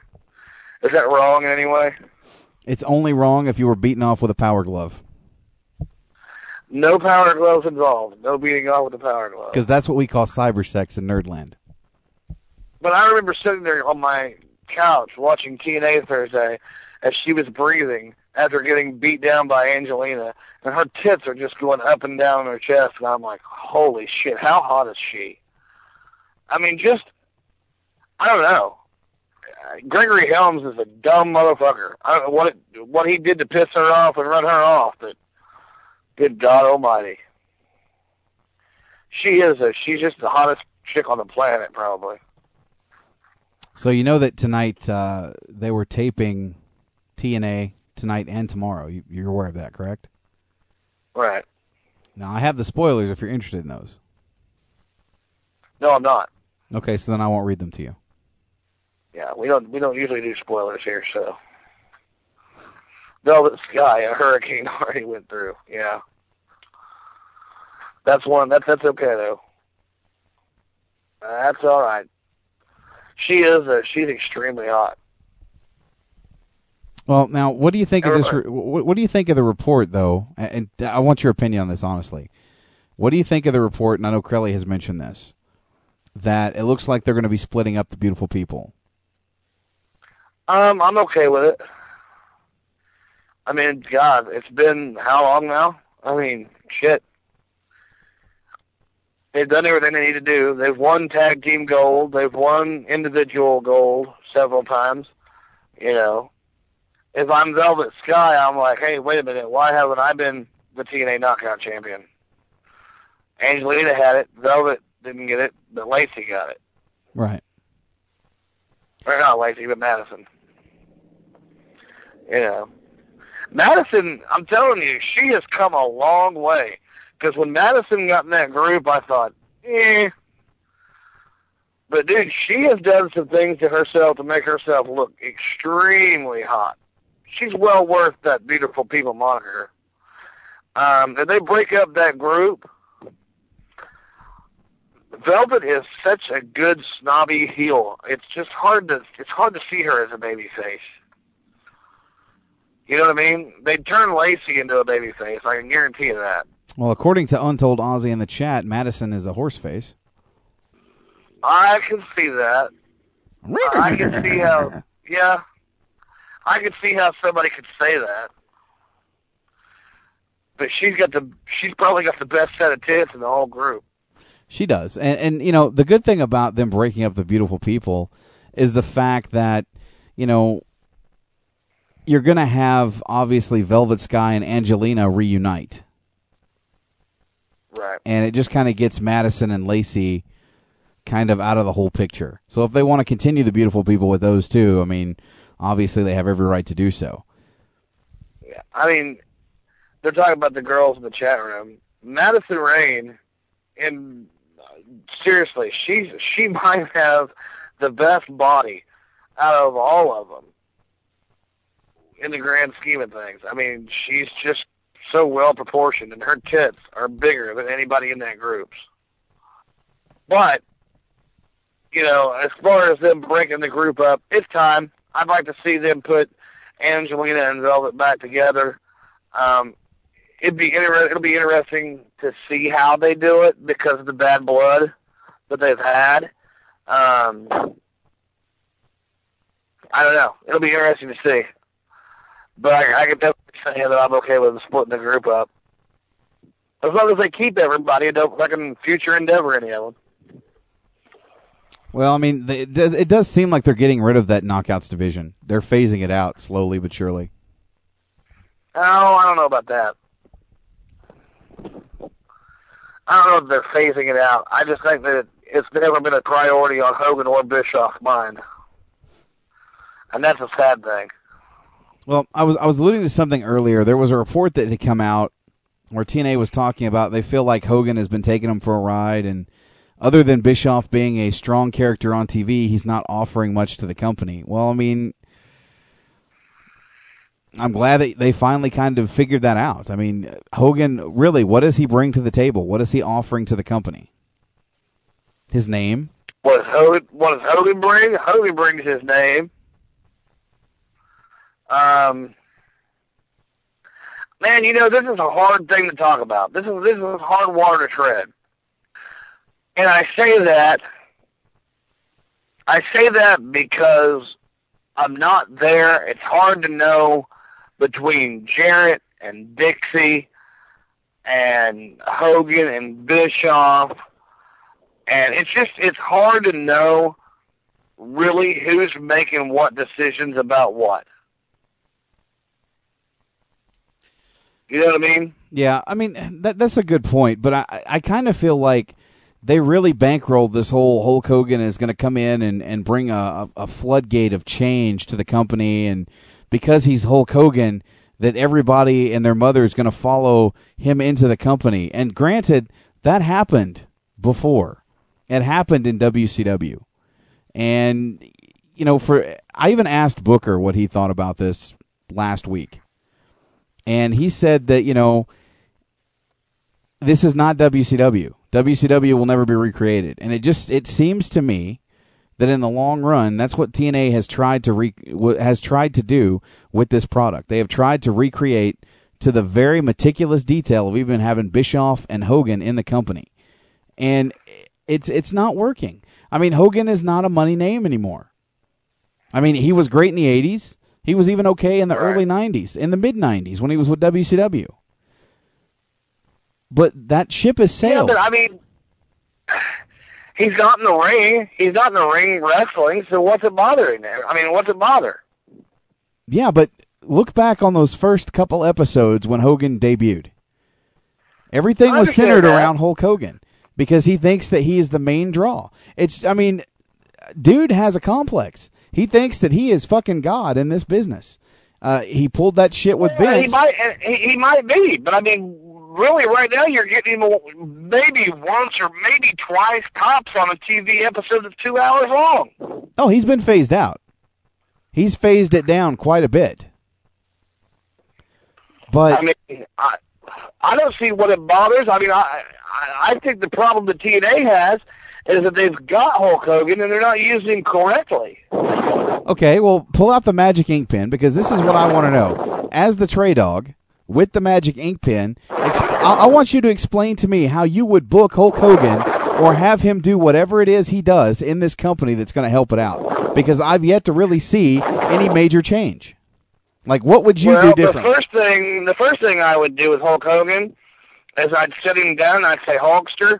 Now, granted, we're taping all these episodes in one and two day periods, but change clothes once in a while. Make it look like it's been a week since you've been here.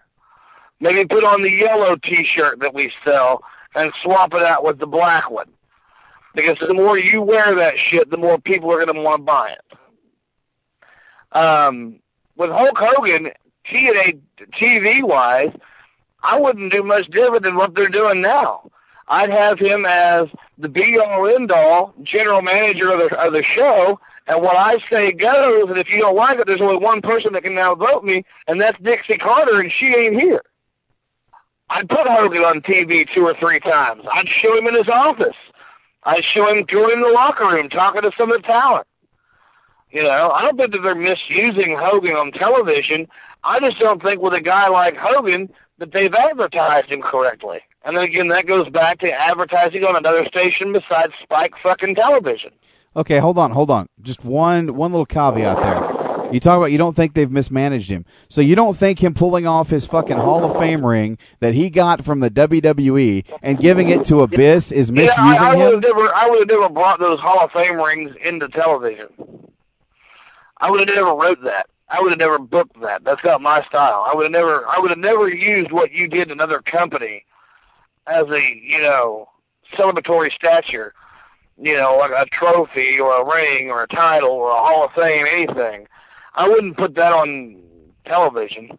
Well, tell That's- me, I tell, mean, that's just retarded. tell me one time that the TNA has not done that for any WWE superstar that left the company. How many times have they not put over that they were this, this, this, and this from the? WWE? Well, I mean, everybody does it. How many times was Booker T the five-time, five-time, five-time WCW champion? Uh, but the difference there was they had the invasion angle, and WCW had been bought out by the WWF. That's the only major difference there. The problem with TNA is they will technically take every title run that you've had in the WWE and bring it up. How you were a Hall of Famer in the WWE, and they'll bring it up. They always have to make time to bring up the WWE because that's their only way of trying to cre- to make credibility on what they have with these former WWE stars. And, and that to me is helps kill this company. I don't mind somebody coming to the ring and the announcer saying he was a five-time WCW champion, or you know, it's just like on Sports Center when you see John Anderson on Sports Center and he goes former Tulsa Driller. That's because he's from Tulsa and that's where the Tulsa Drillers play. I don't mind hearing about their other exploits. You know, I don't mind hearing when Flair comes to the ring, he's a 16-time world heavyweight champion. You know, I don't mind that. No, that's fine, Trey. You know? That's fine because Flair didn't get all 16 runs in the WWE. What I'm saying is when they're talking about, oh, he's a five-time WWE champion. No, he's a five-time champion. You don't sit there and say he's five-time WWE or five-time, you know, WCW or any of this other bullshit when you're promoting somebody that's been a world champion in another promotion. You know, it, there used to be a time when it was taboo to bring up the other company. But TNA Right. tries to make a living off of that. That's my point in a I, I nutshell. guess I, I, I guess I don't understand what you're saying. I don't I don't understand why. I mean, to me, I wouldn't bring up the other company at all. No, but that's what they do, and that, that's my point. I mean, I wouldn't bring up the WWE because the WWE surely is going to bring up TNA. I mean, you know, looking in the chat room, Randy It Williams. makes you look. It makes you look like a jealous prom date that didn't get together when you start that shit. I mean, WWE is not ever going to mention TNA. So why should TNA keep mentioning? WWE? because they think it gives them a rub. Depends on how it's used. Well, have the Hall of Fame rings brought them any new ratings? I don't think they have. No, I wouldn't think so either. But I wouldn't have thought so going in. I would have thought it was a dumb idea to start with. It's like, hey, let's let's put on display what this other company has done and has a credible, you know, so, uh, somewhat credible Hall of Fame that they do every year, and let's take these two rings and piss on the other company, and in the process of pissing on the other company, let's name drop that company so that we can get a rub off of it. And that's what TNA has done successfully for about seven or eight years now. Well, brother, if that's the case, then they're not ever going to change. I don't know what to tell you. No, I was just trying to make a point. I just, I just know that if I had that roster in front of me, and I had my laptop in front of me, and they said, "All right, Trey, I want you to start with what has happened on last week's episode, so that, that, that it flows and continues on and makes sense." You know, I want to see you book the next three weeks of TNA. And it may take me, a, you know, a little while, but I would do it, and I'd do it in a heartbeat. And I think that it would be better than what we've been getting, but that's just me. Well, but the point is, at least you are willing to put something to paper and show that you can do a better job than what's being done, as opposed to other I people. mean, you're going to have a bunch of WWE references, and you're not going to have a bunch of Hall of Fame rings being choked down people's throats and fucking passed on from this guy to this guy because you need to, to harness the power. Get the fuck out of here. That whole that whole thing with Abyss was worthless as tits on a man. I mean, it was just dumb. Uh, you need you need this little piece of gold to make you into the monster you should be. No, motherfucker, you're almost seven foot tall and three hundred pounds. Rip ass or go home. Well, in my opinion, it kind of took the Abyss character and kind of ruined him. I think Abyss has been ruined since he shot his father in the back and did no jail time. Come on. Well, I'll agree. That's You know? just that, that's just common sense wrestling booking. That you know they're going to slap you in the face and make you look stupid because we all know that you know he didn't really shoot his father in the back because if he did, he'd seriously go to jail. So I mean, again, they're slapping you in the face with you know these bullshit storylines. Uh, Abyss has been fucked up even worse ever since they took Jim Mitchell away from him. Oh, I, I completely agree. They should have never taken Jim Mitchell out of that company. Nope, they shouldn't. He should be there right now managing Abyss. It will be nice to see him go back. Maybe if they do this ECW type angle that they're working on doing, maybe the Sinister Minister will be back and being and be in charge of Abyss because we all know that he has a obviously a notable history in ECW, the original. I just, I, I, that's what I'm curious to find out is Dixie's big announcement was what I started off this conversation about. And then welcome in the chat room James says James Mitchell's a role player. They need stars. Okay, welcome. Well, where are they going to go get them from? They've Tell been me that. they've been taking them. Jeff Hardy was the biggest fucking star in 2009 in professional wrestling. In 2010, he's a fucking mid carder working a program in a tag team with Ken Anderson. That's where your fucking star power is. Because they've booked him into being fucking second fiddle to a guy like Rob Van Dam, who's been retired for about the last three or four years and is now your TNA world champion. They've got Kurt Angle, Welcome. What are you watching? I don't understand. Open up the phones. I want to hear what these motherfuckers have to say. All right, well let's let's take a break. We'll come back, open the phone lines, and close out the show. All right, sounds good to me. All right, guys, we'll be back with more Wrestling News Live after the break. We'll open up the phone lines and see what you guys have to say about the product. I'm definitely interested to hear how this is going to go down. At any rate, we'll be right back with more Wrestling News Live right here on the SNS Radio Network. Hey, this is Santo Loco, and you are listening to Wrestling News Live. We keep it hardcore, like a 187. Keep it hardcore. LAX is a weapon. Keep it hardcore. So count your blessings. 5150 ain't nothing to mess with. Put my flag over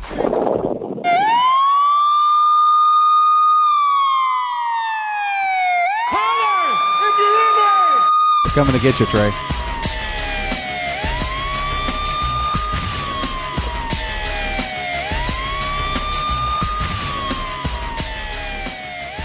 Hey guys, it's JJ Sexay here, the CEO of the SNS Radio Network. Just a quick preview of what you can find each and every week right here on the SNS Radio Network.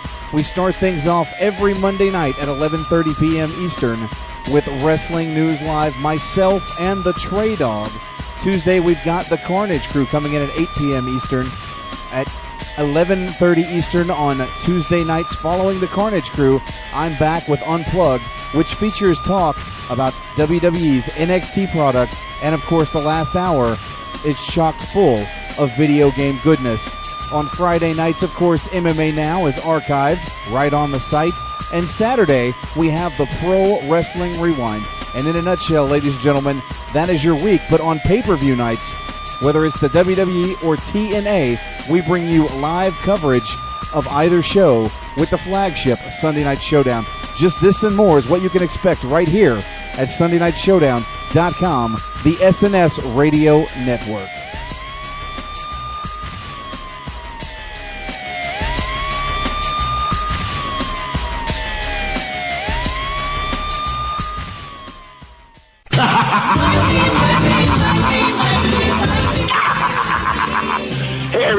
Ted DiBiase, the Million Dollar Man, and you're listening to WNL Radio. Everybody's got a price. Everybody's gonna pay.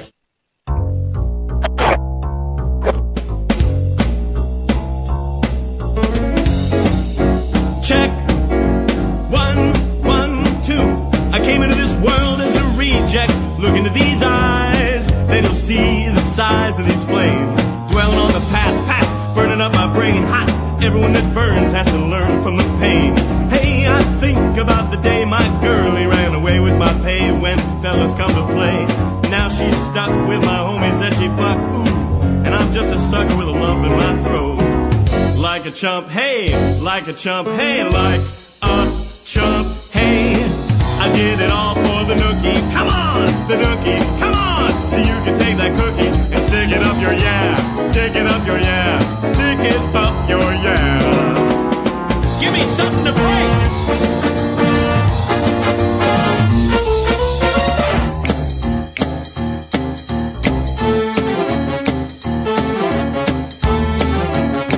It's just one of those days when you don't want to wake up. Everything is fucked. Everybody sucks. You don't really know why, but you want to justify.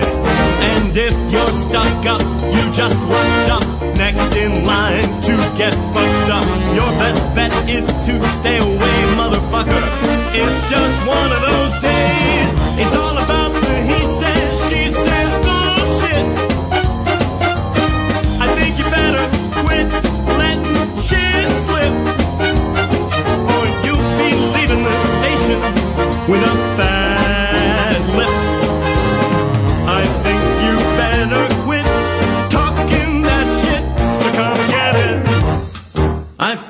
shit, huh? My suggestion is to keep your distance. Cause right now, I'm dangerous. We've all felt like shit and been treated like shit, right, ladies and gentlemen? All those motherfuckers, they want to step up. I hope you know, I pack a chainsaw. I'll skin your ass raw. And if my day keeps going this way, I just might break your fucking face tonight. Limp Bizkit choo choo,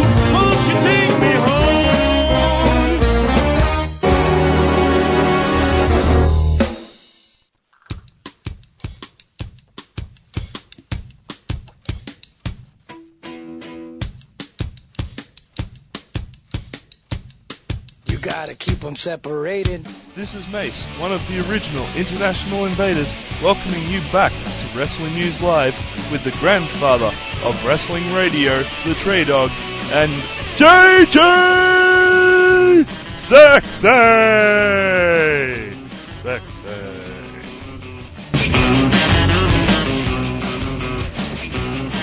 All right, guys, we're back. Wrestling News Live. Myself, Mr. Money on the mic, and of course the Trey Dog. And I'm going to tell you, I'm going to tell you right now, I'm not responsible. Well, I am responsible because I'm always responsible. But if I say something to a caller or piss, I piss somebody off in the chat room, tough shit. Because I quit smoking today and I'm dying for a cigarette, so just deal with it. Oh, so there you have it. Trey could possibly be in a mood tonight. So call at your own risk, ladies and gentlemen. That is your disclaimer for the night. Enter at your own risk. We are we at the SNS Radio Network are not responsible for the venomous rantings of the TreyDawg. I mean, I've been in a good mood thus far, but I mean, I, I I'm dying for a cigarette, and I haven't had one since about noon today. Well, damn, that's uh, that's kind of crazy. Before we go any any further, uh, I know I have someone on the line. Could you possibly turn down your computer because I'm hearing feedback? Uh, but with that said, welcome to Wrestling News Live. Who is this? Listen, it's Luca, man. What's going on tonight? Oh, this is the guy What's that up, Trey's man? probably going to piss off. Welcome. What's going on, man? No, no. I- I'm, I'm making I'm, I'm making a face turn. It might it might take a while, but you got to be patient. And that that sort of goes. I don't want to talk about NXT actually. I was going to talk about NXT, but I want to have an intellectual conversation about TNA because I, I, I look at TNA from afar because it doesn't appeal to me. And the reason why it doesn't appeal to me is because it comes down to the basics of it all. Vince McMahon would uh, never have allowed these guys leave the premises of Stamford, Connecticut if he felt that these guys would be beneficial for the company. Period. Period. We all know this. These guys are. This is this is this is what's different about TNA and and and, and ECW. Because Well, for me I, I, I, was, I understand. I understand your point as far as you know. Vince would never let them go if he thought he could still make a dime off of them. But let me remind you about a little year we like to call 1996 when Hogan, a guy he let go, went to WCW, and so did a guy named Kevin Nash and Scott Hall, and they basically turned things around and kicked Vince's ass for several weeks in the ratings and did generate a lot of money for WCW and Eric Bischoff. Uh, well, now hold on. The thing about Hogan, though, he was phased out of the company and left in '93. following the whole steroid trial, and then went to WCW in '94. So he was already gone. Right. But you're absolutely right about uh, you know Kevin Nash and Scott Hall leaving for the company and, and becoming one of the biggest angles in wrestling history, and really the main motivator for WCW overtaking Monday Night Raw in the ratings for what 86 weeks straight was because of the one NWO angle. I mean, I, I don't. I, I, let me let me preface. I don't mind talking to people educationally. You know, I, I will have an intellectual conversation with anybody when it comes to TNA and why they don't like it. As long as they don't like, as long as they're not one of those people that just don't like it to don't like it, because it's the cool thing to do. I, I want listen. There's nothing more than I want to do is be able to. It goes back to you had mentioned earlier why we still watch WWE even though it sucks. It's been like this for three years. I was actually having this conversation with a friend tonight over dinner because he says Entourage has really sort of fallen off recently, and I said to him, "Well, we watch that. because we watch exactly for the reason to recognize the direction of the show and and analyze it because we are in, engulfed in the product. We we want to see the direction, whether it's good or bad. We have we have mastered the idea of what's good and bad to a point where when it really sucks, we let it go. And to a point, a lot of people have. Do I really clamor to watch Monday Night Raw anymore? Eh, not really. Does has the next next NXT angle me want to watch Raw? Sure. It's been one month, and you guys are saying you guys are putting your hands up like it's over. I mean, what more do you want as a wrestling fan to be? You know, been one. Month. I don't want to talk about NXT, but it's been one month, and you guys are already fed up with it. I mean, you don't know any of these characters. No, you just know that these guys are here and they're What do you mean we taking don't? What do you mean we don't know? We just we just we just we just spent an entire show of their own called NXT, getting to know who they were. Uh, but I think that you know NXT is, you know, it's a, first of all take a look at the ratings, but secondly, the guys when the characters come on to Raw, it's a it's a different. Their their their their level of character is heightened uh, for the show. Uh, now, mean, you got to realize that you're talking to two guys. You're talking to two guys here, and myself and JJ. JJ more than myself, who actually enjoyed season one of NXT. And JJ broke it down for you every Tuesday night, so he knows everything about every one. And I don't remember saying I wanted them to kill it. I'm not. I'm not saying that it's done. I'm just saying, okay, we've established that there's such a thing as strength in numbers, and that ten guys can beat up one guy. I don't need the Nexus group every week on my TV to come out and show me that ten men are stronger than one, or maybe even two, or maybe even four old guys. I know that. I know that. I know that to be true. Now what I'm asking is evolve and move on to the next phase so we can get a little bit more out of this than what we got for the last four weeks. Well, what I'm what I'm telling you is this: we we know that Wade Barrett is the strong person in, in the group, and based off the characters of NXT, they're not going to have this. We don't know what each individual character's strengths are right now. We don't know what Justin. We don't know where Justin Gabriel is going to fit in in terms of uh, the roster, and, and you know, is he going to elevate to the U.S. title? We don't know anything about the strengths of these guys just yet. We just know that these guys are taking over. You have to give it some time. It's been a month. You guys got patience. You guys must become like old wise men and develop a sense of patience. Well, okay. As as far as the patience, I kind of see your point, but when they do the same thing for the last two or three weeks, I mean, tonight would have been a great time to actually put them in the ring against the WWE superstars. But no, we have to hold off on another week. So instead, let's go ahead and shill out a Ricky the Dragon Steamboat video that obviously they don't really give a shit about, just so they could have Ricky and a bunch of uh, veterans like Dean Malenko and Arn Anderson and guys from uh, you know that were big names in wrestling's past and some of the the best of, of the past, quite frankly, and Arn Anderson and Ricky Steamboat and even Dean Malenko. So let's bring out these guys and have the NXT just jump them because they can't touch anybody else, but yet nobody will come to their fucking aid. I mean, it, it just it gets to the point where it, it's oh, don't sit there and tell me, oh well, you're, deviating. So you have to understand. I do want to talk about Hogan before before it's all said and done, but you're deviating from the aspect of that. We have we understand that this is exactly the same NWA NWA angle that happened years ago, where no one would come out. So you're you're you're deviating from the fact that wrestling sometimes has no logic. Wrestling doesn't have logic, and we understand this because someone would clearly be knocked unconscious if they got hit in the head with a chair in regular life, most likely. And so you have to understand there's going to be some lack of logic because it's wrestling, it's entertainment. No, because these guys are expected to be larger than life. So if they take a chair uh-huh. shot, they're supposed to be able to take a chair shot. And if it makes them get laid out for a one, two, three because of a chair shot, that's okay. Well, now hang on a Whereas second. it would kill a normal human being. But first, I mean, first off, I want to welcome. I want to tell you this. You know, you, you you said that we need to get patience and you know just let this thing play out. Ki- Would would you not be ready to move on if after five weeks in a row, every Monday night at ten o'clock, I came to your house and hit you in the head with a baseball bat, and then turned around and left? After five weeks, wouldn't you be tired of getting hit in the head with a baseball bat? Yes, Trey, you should be patient and take some more shots. as a as a as a wrestler, I mean, you guys again. I do want to talk about Hogan real quick, but as a wrestling fan, it's either this wrestle. It's, either this evolve of what we've seen over the last month, or it's the way that we've seen it for the last six months with Hornswoggle and Chavo. Now, it, uh, pick, pick one of the other. Which one would you rather have? Why are we always complaining as wrestling fans? I understand we have to be critical, but I mean, why are we always complaining about the smallest things? This is a great angle. This is a great angle. Let it play out. I mean, Hornswoggle and It Chavo is. is not. It is a great angle. It is a great angle, but I'm ready at this point in the relationship to move further. I- I'm tired of just playing with Kitty. I want to laugh now.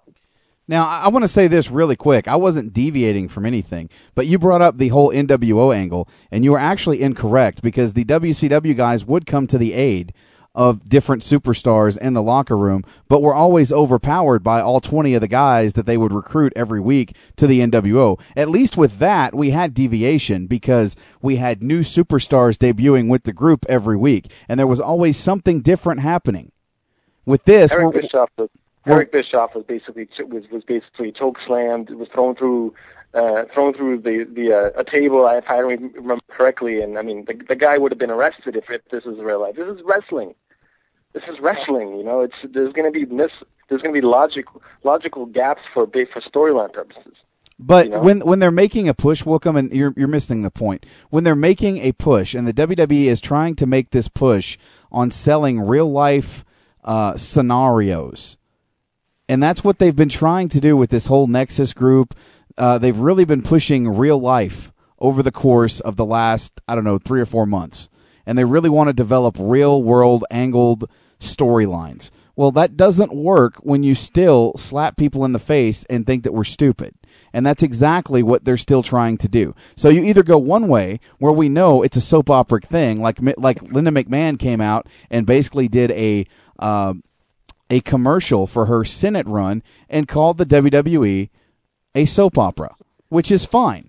But then you've got the WWE that's trying to push this like it's a real life situation, and you've got two people within the same company that one is pushing for yeah it's a soap opera and the other ones are trying to push into well it, it's it's reality based and that is where the intelligence factor is getting slapped. You see what i'm saying? And that's what they're well, doing. I think that I think what's happening right now is that we, you know, there there's a, a at least from what I've noticed recently is there's been a slow progression into more into maybe a new era of, of storytelling. Perhaps are we seeing a new era of storytelling changing? You know, are we seeing a different a, different era of wrestling evolving in the WWE in terms of the storylines and how how far are we going to go? Now we realize that the Daniel Bryan situation was was crossing the line. What's before the Daniel Bryan situation? Is this is this before the Daniel Bryan situation where things aren't where things are still PG and you're still going to get sponsors, but at the same time you're not going to push people away and you're still going to have the family oriented product in in the ring. Are, are they testing out right now? Is this a testing out phase? And perhaps it might be. well okay let's let's go ahead and touch on what do you want to talk about with hogan real quick All right, real quick. First of all, uh, t- you talked about Hogan. There's no way that he's going. There's just the reason why he doesn't draw is because there's no nemesis. He's 60 years old, okay, and he and he's coming out every once in a while. They needs to have a nemesis. That's basically what it comes down. He's not going to draw. No one cares for him. I don't care for him. Uh, I don't want to take up too much of their time, but if he's going to come out, he's going to have to fight. When Eric Bischoff came out in the WO, he had people fighting for him is Hogan going to have people fight for him, or he's going to fight for himself? He's not going to draw interest. He doesn't draw my interest. And I mean, I'm a I'm a hardcore wrestling fan, but I'll let you guys. You know, you guys got other people waiting on the line, so uh, I appreciate the time. Man. I'll catch you guys next week. All right, welcome. Thanks for the call. All right, man. All right, so the phone lines are open, guys. If you want to give us a call, give us your thoughts on TNA, WWE, E, anything in general that you talk about. Definitely give us a call, and uh, we'll try to answer your questions as uh, as peacefully as possible. Trey, right? I can neither confirm nor deny that I can be peaceful. Oh yeah, uh, this is a this is a true statement coming from the dog. Even you and I have gotten into some heated verbal discussions that have well gotten us fired from places before, quite frankly. But uh, it's Well, all yeah. good, right? But I mean, I just, you know, I'm tired of it. It's cool to, you know, bash TNA. It's cool to come on and talk about how Hogan sucks. You know, uh, really? I mean, come on, move on or come up with something better. If you've got a legitimate argument, I'll listen. You know, if you think you can fix something that's broken, by all means, try. You know, I just I'd rather see people pay it forward and be positive than, you know, join the bandwagon of just talking shit to hear themselves talk shit. No, I, I will agree with that. But uh, I think we have a caller on the line. Welcome to Wrestling News Live. Who's this?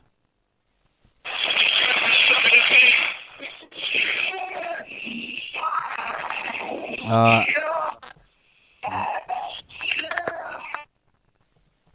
what the fuck was that? What does it say when that person comes back? I have a number that will now Give out the be. phone number. Uh, one I'm not fucking kidding you. Give it out. All right. 646 584 9252. Call that son of a bitch all night and fucking prank him. All fucking night, ladies and gentlemen. right, say it again. Say it again. For those of you listening in the uh, on the show, if you want to call and prank this motherfucker, feel free to do so. Uh, the number is area code 646 584 9252. Make sure that you call after midnight. Make sure that you call at 4 or 5 o'clock in the morning. Make sure that you ask if the refrigerator is running and ask how, mu- how much his mother charges to suck a cock. Be sure you do these things, ladies and gentlemen, right here uh, at, due in part to Wrestling News Live. Thank you so much, caller. We appreciate your input. Thank you.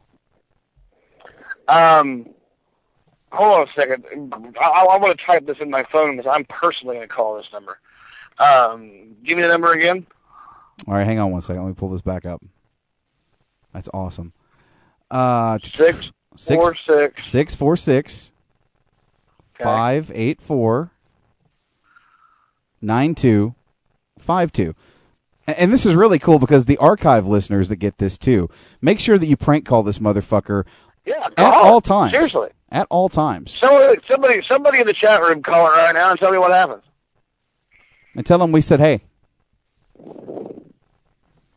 Wow, takes all I mean, fucking if you're gonna man. call in, if you're gonna call in and be a butt tart or a butt dark, interrupt my show, interrupt JJ's show, and play music and act like you're 12, nobody can act 12 better than I can. I'll call you every day. I'll call you every morning. Wow, it takes it takes all fucking kind, man. I'm telling you. You try to be nice to people and fucking let them call in and, and have their opinion, and you get motherfuckers like that that want to fuck it up for everybody else. So that's fine. Yeah, we have so- ways of dealing with that shit. All right. We'll move on. Yeah, no doubt. I think I actually have another caller on the line. Welcome to Wrestling News Live. Who is this? What up, bro? It's Mage, man. Oh shit! It's about to get it's about to get hectic. We got the mage on the phone, Trey. Hey, you man, son. Uh, so, uh, What's on your mind tonight, Uh, Mage? Uh, not much, man. You know, I've been, I'm just gonna say it, bro. I've been smoking, and so, you know, I'm a little bit, I'm extra crazy tonight. so, you know, I've been hitting that orange kush all night. Yeah. Yeah, man, I just wanted to comment on this month, on this uh, Monday Night Raw episode real quick. I just gotta say it, man. This episode sucked so much ass tonight. It had me literally wanting to kill my fucking self. It was so horrible. I I had to get high just to get through Raw. That's honestly how bad it was. It was bad, man. I mean, like I said, man, my my three year old little girl who watches the show with me couldn't stand to watch it. She went and played instead. So that, that's got to tell you something. And she loves to watch it religiously every week, right there with her dad watching Raw. Couldn't hang. Hey man, that just tells you your little girl, uh, your little girl is smart. She knows bullshit when she sees it. Oh, she does. Mhm. Yeah, I just want to comment on this Wookum guy because I'm still listening to, I'm still watching the chat. He's wanting to talk shit. He could talk that shit over the internet, but he won't dare say it to my face. I'll bring that heat on that nigga, man. Pardon the language, I'm black, so. Calm down, Booker T. It'll be all right. uh, Well, now I got this motherfucker. I got this motherfucker over here in a private chat telling me not to call the number that we're giving out because he thought it would be funny to play music and it wasn't, and now he's sorry. Uh, bullshit. Well, that, that that's that's a lesson that he's going to learn now, isn't it? Okay, I think I've Trey. Are you there? Okay, apparently I have lost both the TreyDawg and Half Mage. It's getting real interesting. It's about that time that this is going to happen on the show. Uh, but with that, I do believe the TreyDawg is back on the line. Trey, are you there? yeah, I just want to know if anybody chat has been calling that number and what's happened when they call. That's a good question. That's a really good question, actually. Uh, we lost Mage, unfortunately. I lost both you and Mage, so uh, luckily you're back. Mage jobbed out. Well, you both did. I don't know what happened, but uh, you both did. And I- was all fired up. I know he'll call back. I think I actually have somebody else on the line, but uh, I don't know. Skype is starting to be a little unresponsive right now.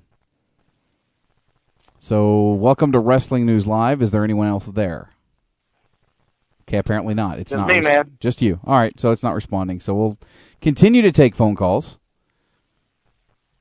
You gotta love Skype, man. Just when you thought Josh Yeah, would really. job out tonight, he actually did twice before he even got on the air. Now, let me say this, first of all, for anybody else out there listening. JJ or I would ever give out your phone number. Ever, ever in a million years. Unless you do something stupid like call in and play music because you think it would be funny because you're a fucking idiot. If you're an idiot to us, then I'm going to be an idiot back to you. And if you're under the age of 18 and you're calling from your parents' house, well, tough shit, because we're going to start calling your house until your parents find out a fucking idiot you are. Well, I mean, you know, we're trying to do a professional. we're doing a radio show, okay? Granted, we're not getting paid to do the show. It's obviously not on the air. You know, we have the internet, and it's a hobby apparently for us. But we're still putting together a a, professional radio show. So if you want to call in and fucking have your opinions and talk, and you want to be a productive or professional part of this show, then by all means do so. If you want to be a fucktard, Perfect example. Perfect example. Wookum, Wookum, whatever his name is, caller of the night. You know what? He doesn't have to agree with me. He doesn't have to agree with JJ. Having your own opinion is welcome on this show. Believe it or not, we're not like everybody else. You can think differently than we do and still listen. because we, you know, we, we're not exactly fuck. We don't agree with each other half the fucking time, No, I know. you know, and that's fine. It happens. So who wants to listen to two guys agree with each other for two hours? Yeah, no shit. No shit. Uh, with that said, we actually do have a caller on the line. Uh, welcome to Wrestling News Live. Who's this? Well, finally you pick up. It's like I'm fucking calling Apple customer service. Brother, I am bombarded with calls. Hey, And- you get some cigarettes for me? And Skype is unresponsive, so at least you made it. Uh, I'm probably gonna get jobbed out. You know, this. You know, Skype has been Skype has been acting weird in normal situations too. So what's on your mind tonight, X? Uh, I don't know. Just I kind of Raw was on, but it was just kind of on in the background. I didn't really care. You didn't miss I much. Black entire- people love Wrestling News Live. Apparently, They said they said in the chat room all these black people calling in, and I'm just saying black people love Wrestling News Live. Leave it to Trey to get racial. It's chicken, Watermelon, Oh, Dave Chappelle, and Wrestling News Live. Oh, the next thing you're gonna do is tell him he's got mud butt. And and big booty white women. And then fat white women, yes. In that uh-huh. order. And no, they don't drink grape soda, it's grape drink. There's a difference between grape soda and grape drink. Ain't that right? That is true. That is a verifiable fact. All right, I'll let you guys go back and talk amongst yourselves now. Oh, leave it to Trey to take the direction of the show and completely turn it a different direction. So, literally, I'm, I'm in the chat room, man. I'm just I'm I'm I'm one of the people. I'm in the chat room with the people. and right now we're talking about Greek drink. all right. Well, you guys talk about your grave drink, and uh, X Ooh, like what's that purple stuff? what? you- so X, really, what- what's on your mind for tonight, brother? Uh, yeah, nothing. I heard you guys talking about TNA, and I was. Hello? I, I that's you, man. I didn't say I anything. thought I thought I jobbed. I was like, No jobbing, no jobbing. Don't say that right, so word, or you will. Never, never say job. Never say job. okay, let's start. Okay. Uh, so I heard you guys talking about TNA. I was like, oh man, we're going to talk about this stuff again. And kind of funny, before I started writing my uh, column for this week, I thought about doing something for TNA. And I, I, I, the only reason I stopped doing it because there was no way I can stretch this out to, to like three pages in Word. Because I think one of the big things TNA really needs to do is get Spike TV to give them some more time, give them promote them better. What TNA gets what two hours a week? Yep. Yeah, I mean, we, we we said that we said that a few weeks ago. We were talking about, you know, in the grand scheme of things, you know, Vince has how many nights of programming compared to a two-hour show every Thursday, once a week to sell your pay-per-view. I mean, that's, you know, TNA is in the grand scheme of things, they're a drop in a bucket compared to what the WWE is and everybody's already so quick to compare and contrast and say, well, the WWE wouldn't do that. Well, you know what? They might if they only had TV one night a week, and that's all they had was two hours a week to promote their pay-per-views, which is where they make a lot of their money.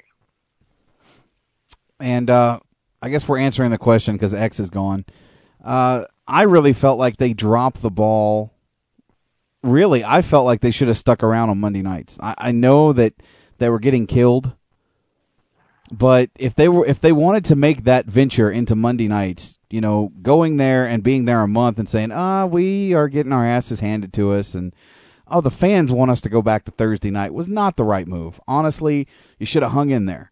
You know, six months. Well, if if six months has gone by and you're getting hammered in the ratings and nothing is changing, then okay, yeah, you gave it a shot, and it's time to go back to Thursday but- nights. But after a month, Yes and no. Yes and no. I mean, if I come over and kick you in the nuts for three weeks every Thursday or every Monday night and say I'll be back next Monday, JJ, same time I'm gonna kick you in the nuts. You know, you you know a nut kicking is coming. I've already been there three weeks in a row. It's pretty real. It's pretty obvious that fourth week's to happen if I tell you it's to happen. And the problem with TNA is not that they left Monday nights. They should have never fucking gone to begin with. And I said that from day one.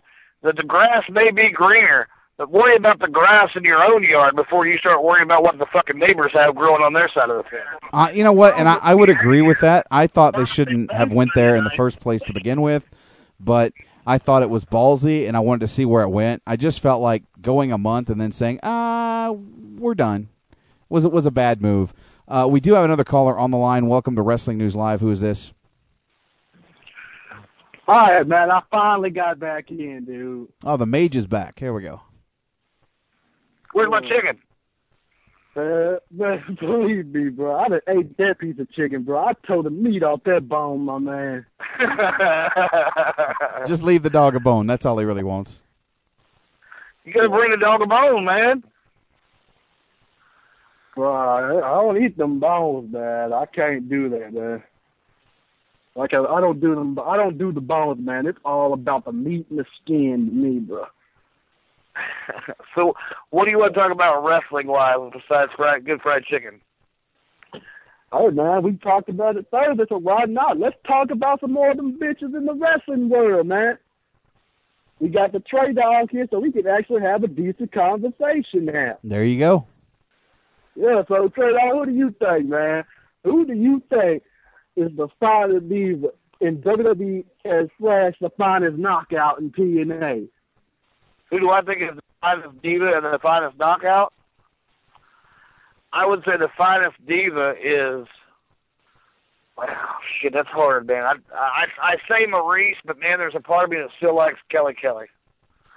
Um, I'll go with Maryse just because her body is amazing, and then uh, knockout. That's a no-brainer. I'd have to go with Velvet. Although Chelsea is climbing up my list of favorites real quick. Oh my God, Chelsea's so hot, man. I would do unforgivable. I would do. I would do Just God. that accent, man. I just oh Dude, the accent is sexy, bro. yeah, It I have to it agree. turns It just turns me on more. Would I trade my lesson for Chelsea? I seriously would. I'm trying to read the chat room. They're agreeing with us. Some are agreeing. Some are saying SoCal Val. SoCal Val. Uh, Well, I don't like SoCal Val. I think uh, so. I think SoCal Val looks like she got a face with a frying pan. Oh fuck, Trey. Wow. I mean, not that she's ugly. It's just that it's kind of reminds the attractive version of the guy in Mask. The attractive version of Rocky Dennis. Wow. Well, that's a soundbite to save right there, ladies and gentlemen. I mean, uh, she's just got a big face. I don't know what it is. Now, now Trey, I, I want to warn you now. I, I, you probably haven't heard, but Crowley will probably fly from England to Oklahoma to defend the honor of his future wife because apparently, apparently now they're engaged. You know, SoCal Val wanted to Oh, marry okay. him on the Shelly Martinez radio show recently. So you're you're encroaching on some very sensitive territory with Crowley. Shelly Martinez has a radio show. She does, yes. She has had. When the fuck did that happen? Oh, it's been a while. She's had one. Anybody can have a radio You show. can't, get on, you can't get naked on a radio. It doesn't do anything. Well, you know, anybody can have a radio show. There's people out there that want to go build their own network now. It's you know anybody can do it. It's easy. So you know, I, I might actually have to, to to rebook the E EFED to where I have Crelly and uh, and TreyDawg in the Hell in the Cell now. So No offense Yeah, I got, an Crowley, open but dance, I got I got an open dance card now, don't I? you do actually, yeah. Huh. Which which is one Maybe I reason. turn my- maybe I have to turn my attention to Santel Loco since he owes me a little favor. which, which is kind of messing me up for this week because I had everything ready to go for a new episode of the EFED, and now I'm back to the drawing board because I had to make some pretty big changes to the card that I had and some setups to what I had, and so now I've got to go back to drawing board. I can't believe that Shelly Martinez has her own radio show. That's pretty awesome. Bro, and I'm saying, what has she done to deserve a radio show? I mean, maybe that radio show. She's hot. She's got big tatas, man. Point taken, I don't know what point that for radio. Wow, I, I'm looking in the. hang on a second, Oh, guys. I. I I don't know what happened, but apparently, and I did not answer the phone. But Crelly is on the phone with us. I, I like. Do you have like the fucking Batcave number? Like, what the fuck? I, I have these guys on the phone, and all of a sudden, I look on here, and fucking Crelly is on my Skype. I touched nothing, and, and Crelly is Wow. here. How the fuck does that even happen, people? The Batcave. Oh, shit, this, apparently, some, this, this is some Twilight Zone, zone shit right here. Fuck. D- okay, defend SoCal Val's honors, Crelly. Really, really, Trey. Don't, don't make me. Don't, don't, dude, I can get angry. I can pretend that. that, that I did not say I did not say I wouldn't put my dick in her. I said she's got a big face. And but when it's dark, you can't see that. I mean, I would I would do things to her that you know, like getting thrown in jail, but still. but with, but with the light turned off, doesn't matter. And also, she is such a such a nice boat. Like Jay said on Shane Martinez radio show, and she is so awesome. She So, is. She no- is a very nice chick. I, I I will admit that she's a very nice chick. And I'm just saying, she's got a big face. I didn't say that. I, I even said she was the attractive version of Rocky Dennis. I didn't say she was Rocky Dennis. I threw attractive in there. extremely fit and young, considering she's in TNA. She's like 24 years old. Now, Christy Hemme, Christy Hemme, uh huh, yeah, it's a good Hemme because I fucking need one. Christy Hemme could hit the F the flying fire across guillotine on me any day of the week. That's right. She can put that fucking fire crotch, whatever the hell she's got, drop right on my face. And I, I think I I have know. defend. I think I have defended my future wife's honor enough, so I will escape from, from where I came, the Batcave. No shit. All right, man. Fucking Tell her wormhole. your little, tell her, tell her your little foreign ass on out of here. I will, please. All right, Crowley, thanks for calling in. That that was strange, man. Like I, I swear to God, I did not answer the phone. It must have been when he called earlier and I fucking answered and he never showed up. That it like I, I don't know. I, that, that's that's the weirdest shit I've ever fucking had happen. All of a sudden, I've got like, you guys. kinda like and- Santa Claus. yeah, it's like it's like He's out of the blue. There he is. there he is. wow, crazy stuff happening tonight. Major, you still with us? Yes, I am still with you. The floor is yours, sir. All right. Well, boy, man, what else is there? Let's see. Let me think, man. Let me think real quick. Well, I pretty much said Raw sucked tonight. Uh, Ross up. He ate some good chicken. If he was putting his money on a fight between me and Curly, he would pick me. So there you go. Fair enough. you know, that might. Well, that pretty much might be it for tonight, man. 'cause I really can't think of anything else to talk about unless you want to talk about, about unless you want to talk about the Nexus some, or do you want to insult this Wookham guy some? That's the only other thing I can think of right now. Now Wilkham's gone, man. He Yeah, went to I'm- bed. I- I'm pretty much done with Nexus at this point until they show me something besides ten people can beat up four.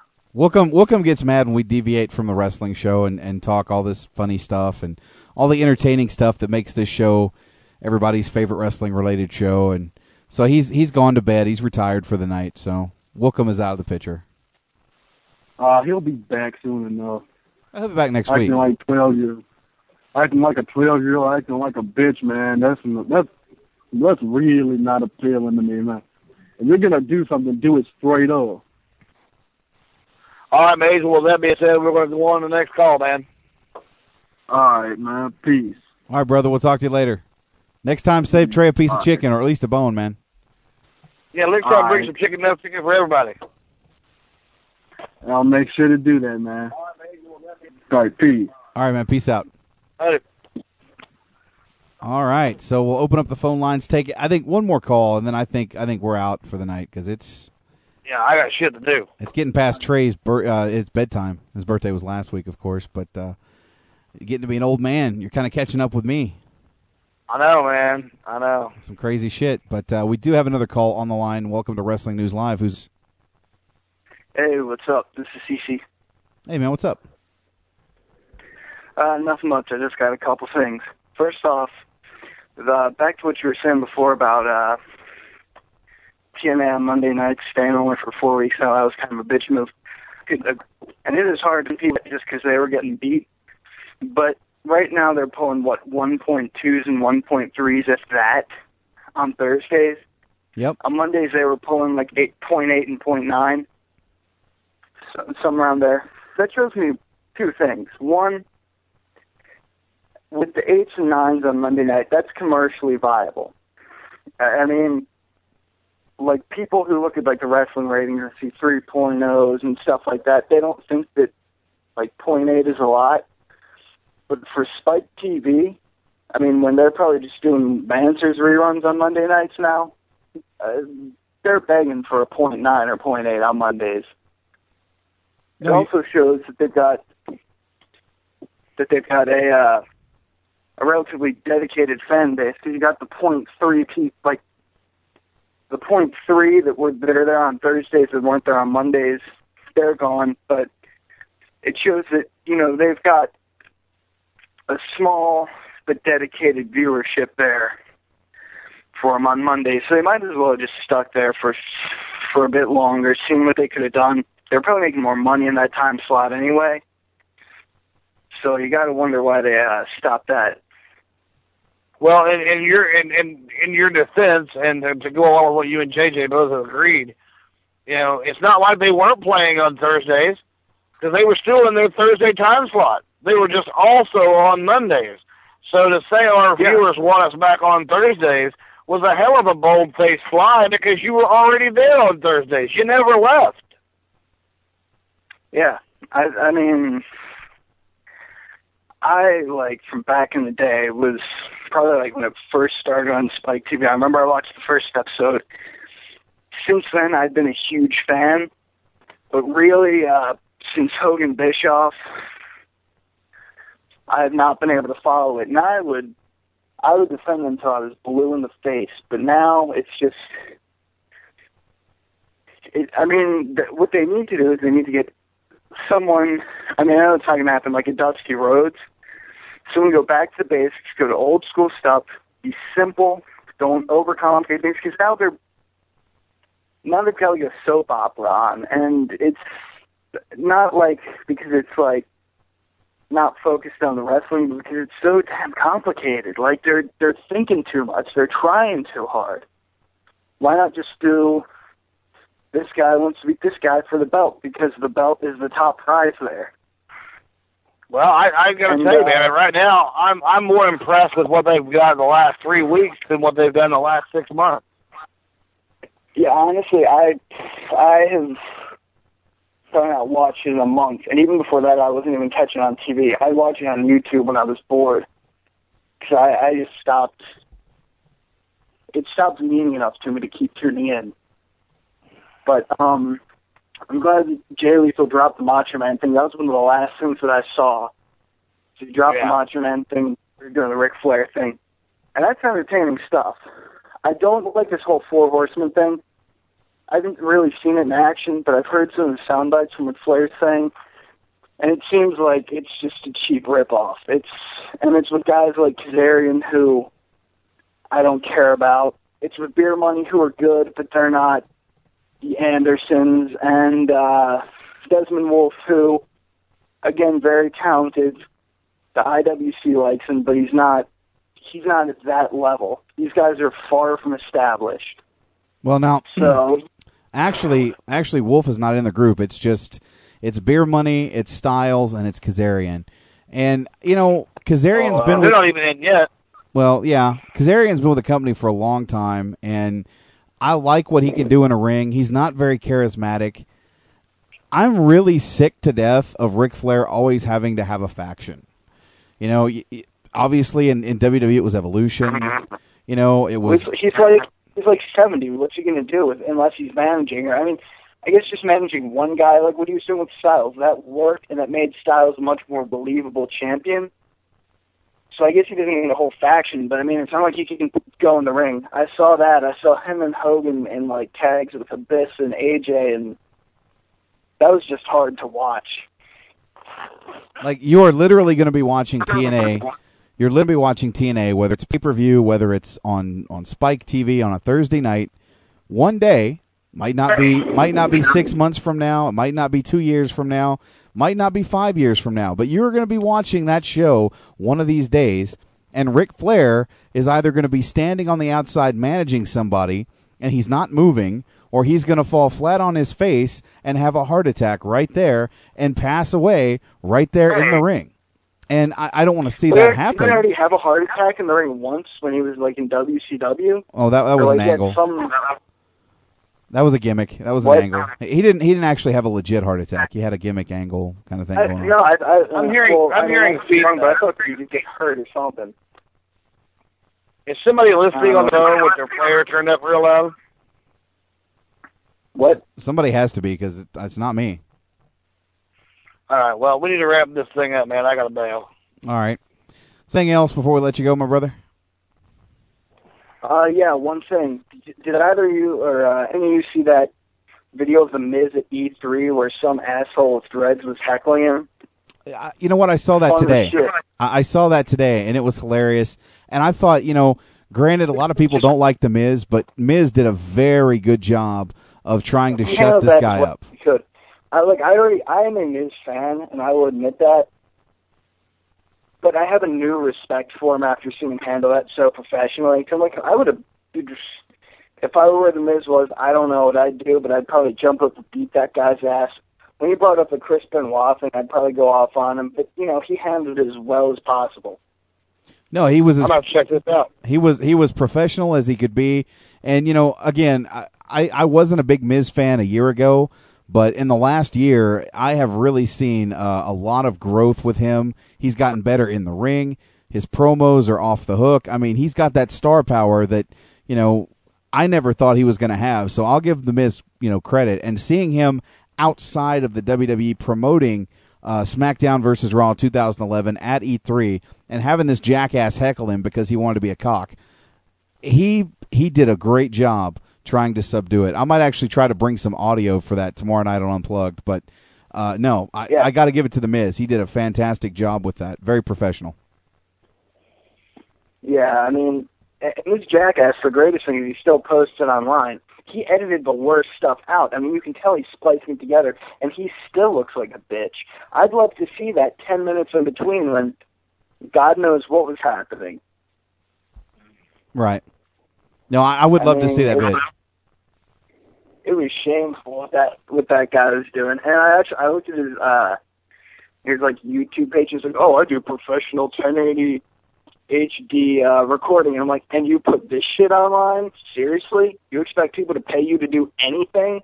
I wouldn't pay that guy to suck my dick if he's putting this shit online. Seriously? Seriously? Like Oh, that's that's good stuff. Uh, You know what? People are out there to make a name for themselves, and despite the fact this guy looks like a total and utter douchebag, he thinks he's cool. So, you know, more power to him. If he wants to do that to people, one of these days somebody's just going to knock him the fuck out, and then he's going to be real cool. Yeah. Oh, um, by the way, that guy tomorrow he's gonna get he's gonna get a shitload of calls tomorrow. Uh Dope, you know the band Dope? Yeah. He better like the band Dope. He's gonna be hearing that shit through his phone all fucking day. Well, well, let me know about it, man. Call me tomorrow night. and Let me know what you did because I'm interested in that. On Unplugged. Yeah. Now what time is that? Uh, it's 11:30 Eastern tomorrow night. It's uh like right after NXT goes off the air. About 30 minutes afterward, we kind of break So in and do the show. This, but on Tuesdays, same site. Yeah, same site, same place, same bat channel, same time. It's all good. That's just about like video games or wrestling or what? Like what's the whole premise of it? Uh, well, the first hour really we cover NXT. You know, we talk a little wrestling, and then the second hour we kind of talk uh, video games. All right, cool. I'll definitely tune in. I'll try to uh, get through and call you, see, uh, tell you what happened with that guy. Oh, cool! Because I'm dying to know, man. All right, thanks for the call tonight, brother. We appreciate it. No problem. Talk to you later, man. All right, man. Peace. Peace. All right, Trey. All right, we gotta get the hell out of here. I'm gonna be like seriously. I'm being attacked by mosquitoes that are as big as my hand. Trey's mosquito bites have mosquito bites. No shit. I got an email from one of those deal of the day websites. Yeah. Xbox 360 Elite System Limited Edition Splinter Cell Conviction Bundle. $299. It comes with Splinter Cell Conviction and two black wireless controllers, Wow. Plus a 250 gigabyte hard drive. That's impressive. Holy shit. Is that one of the new Slims Yeah, that's that's the new model. with a 250 gigabyte hard drive? That's the one. Holy shit. For 300 bucks. Oh yeah, man. They've they've they've uh, cheapened the other ones down to like the arcade you can get for 150 now. Yeah, I got mine for free. Free. Best price ever. Best price ever.